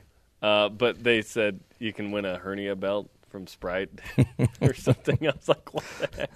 That's a that's a that, you know that that's a good that's a good song. It, it, If- if you can win a seven, belt, And then there was a phrase after that. Yeah, I got you. Yeah, yeah, yeah. I got you. Hey, um, Offensive t shirts. uh, what's you guys are doing your show though, right? Oh, yeah. What's on your show today? Today's a fun show. Okay, here here's uh, the premise of the show, uh, at least part of the show today. We're going to have Max Hall, the winningest quarterback in BYU history, uh, on, Yep. on the program. Man, Uh, he's going to weigh in on what he expects from Tanner Mangum and Brigham next uh, one week from today. Yeah. in the Poinsettia Bowl. that's got to be hard to just come in and all of a sudden play. Yeah, new system too. It's not like he's been running this all year. How did he do? How did he do when we played? UMass and Southern University. Yeah, yeah. fine. Yeah, serviceable. He wasn't. He wasn't. Uh, I wouldn't say he was great or even really good. He was good enough. He was good. Like So- good, like me. No, He was a no. lot better than me. Yeah, you. he was way better than. Oh, me. that seems kind of rude. Well, I mean, I guess are we- factual. do, do you want to know the? Do you want to be great or do you just want to be okay? Do you want to know the truth? Honestly, yeah. I don't care anymore. Oh, okay. This cold's killing me. Don Sheila. Don Sheila line. You Do listening to Don, this? I'll talk to Don Sheila. so, um, so uh, Maximus Hall Maximus Hall's on. And then we're going to discuss this. Uh, today is the first uh, opportunity for college football teams to sign mid-year JC enrollees. Mm. So BYU has plans to sign at least one. We don't know when, but we know in the next 30 days. Is, they is he on is he the guy they stole from another team? Could be. Yeah. Okay. Uh, could be. In fact, it could be a Northwest school. Who knows? Okay. Yeah, I've heard Um, about that one. You know what I'm saying? Uh-huh. Wink, wink over the radio. Order could for- be. Did I give him a tour Friday in the building? Yeah, maybe. Yep. hmm he was here. Um, so the premise is, what position does BYU need to recruit the most? We'll give you our top top three positions. Mm, okay. What is BYU graduating? What do they need? And and what does Ty Detmer need in this new offense? Yeah. There is one. We agree on the position. By the way, we're going to give you our number three. We're going to tell you the one position group that BYU needs the most, and it's it's clear as day. Is it on defense? Nope. That's on offense. Mhm. Offensive line. We'll tell you coming up. You have to wait. Why are you so I impatient? don't know. I'm just that's my problem. I'm just impatient. Ever since you got sick, you're not the same, Matt. Yeah. No, it's because I I see my days are numbered. I'm just human. And and you need to meditate in your car like you used to. oh boy, I I should. But then It's changed you. I know. People keep knocking on my window, telling me to keep moving. For the better. Hey, is that the, that'll be another one? Well, that's Wicked. It's kind of We could do, but we'll do Wicked show is tunes. good. We'll have the Mormon According Tabernacle the show tunes as well. It's all things Mormon Tabernacle Choir. That's what's on this show from here that's on a, out. that sounds like a great show. Throw in uh, David Archuleta and we're Mm-hmm. good to go. You guys rock. You rock. Um, Okay, well, may the force be with you. Thank you. And that tomorrow. Uh, that'll yeah tomorrow. And um, and we're, just know that I'm watching because I'm taking a nap while I'm watching your show. You're the elf on the shelf. Mm-hmm. I'm the elf on your shelf. You're taller than that, I thought. Kind of creepy. Have a good one, guys. Knock 'em dead. Remember who you are. No clouds in my stones. Let it rain. I hydroplane into fame. Okay. and and again, peace be with you. Got to go to work. Good luck, gentlemen. Was he just quoting a song? He must have been quoting a song line there. I think he's not well either. Yeah, I think right there he had one of them micro strokes. Yeah. Got to watch out for those. Did you notice he was just like laying down some lines like a rapper? Crazy. Uh, did you hear this story about a London based doctor who used the Snapchat glasses? Did Terry bring this up? I know I've been talking with him. Would you want your doctor wearing Snapchat glasses and then live streaming your surgery? No. I mean, that's embarrassing. Yeah. Especially if you've got some, like a spare tire. You probably don't want that advertised. Yeah, and, and this was for a hernia surgery. So if you're going in for Mm. hernia surgery, this doctor, um, Dr. Uh, Shafi Ahmed, used Snap Inc.'s sought after spectacles to document the first hernia repair surgery that was like live streamed. It's a $130 pair of glasses. You wear them, and then you can live stream anything onto Snapchat. Why? Why what? Why would you do this? Well, you're the you're going to be the coolest doctor in town. Hmm. You're wearing a pair of neon specs, and you're Snapchatting hernia surgery. So, how many times have you gone on like YouTube or Snapchat and thought, "Hey, I wonder if they're doing hernia surgery today"? And you, You- just get in there, you get into the the group, and all of a sudden you're, hey, you're you know wrist deep into some guy's hernia. You know, I don't even know what Snapchat is. Oh boy, Grandpa, really? Yeah. I'll show you later. Hey, I know you're going to be doing your hero story here in a second. Yeah. I was almost a hero the other day. When you got electrocuted? I went to make a return at Home Depot. There was a guy that had returned some stolen goods and used a phony ID. They called the cops on him. He ran off as I was leaving the store. What did you do? I got in my tackled him. car and I tried to follow him, but I went up the street and he was long gone. So, do we have an almost? Can that be the almost hero story of the day? No. No. Well, I mean, you tried. I'd, I'd give you an A for effort. I'd give you a D for GPS trackability. Not very good at that. That's what you lost when you were electrocuted. It's the thought that counts. I think you also, you probably didn't hear him say, hey, he went north.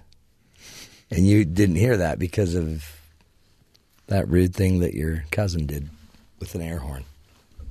Not to bring up a bad thing. Hey, hero of the day is a woman who won $187 million in lottery. She buys a house for a mother. She saw fundraising for several uh, disabled four year old, uh, for her severely disabled four year old son. A mother, a woman, won $187 million lottery prize. Jillian Bayford and her ex husband Adrian were among the Euro Millions biggest winners. But instead of just spending the money on themselves, she saw a woman in need who was trying to raise money for her disabled son. And uh, she instead went and spent that money and bought that mother a house.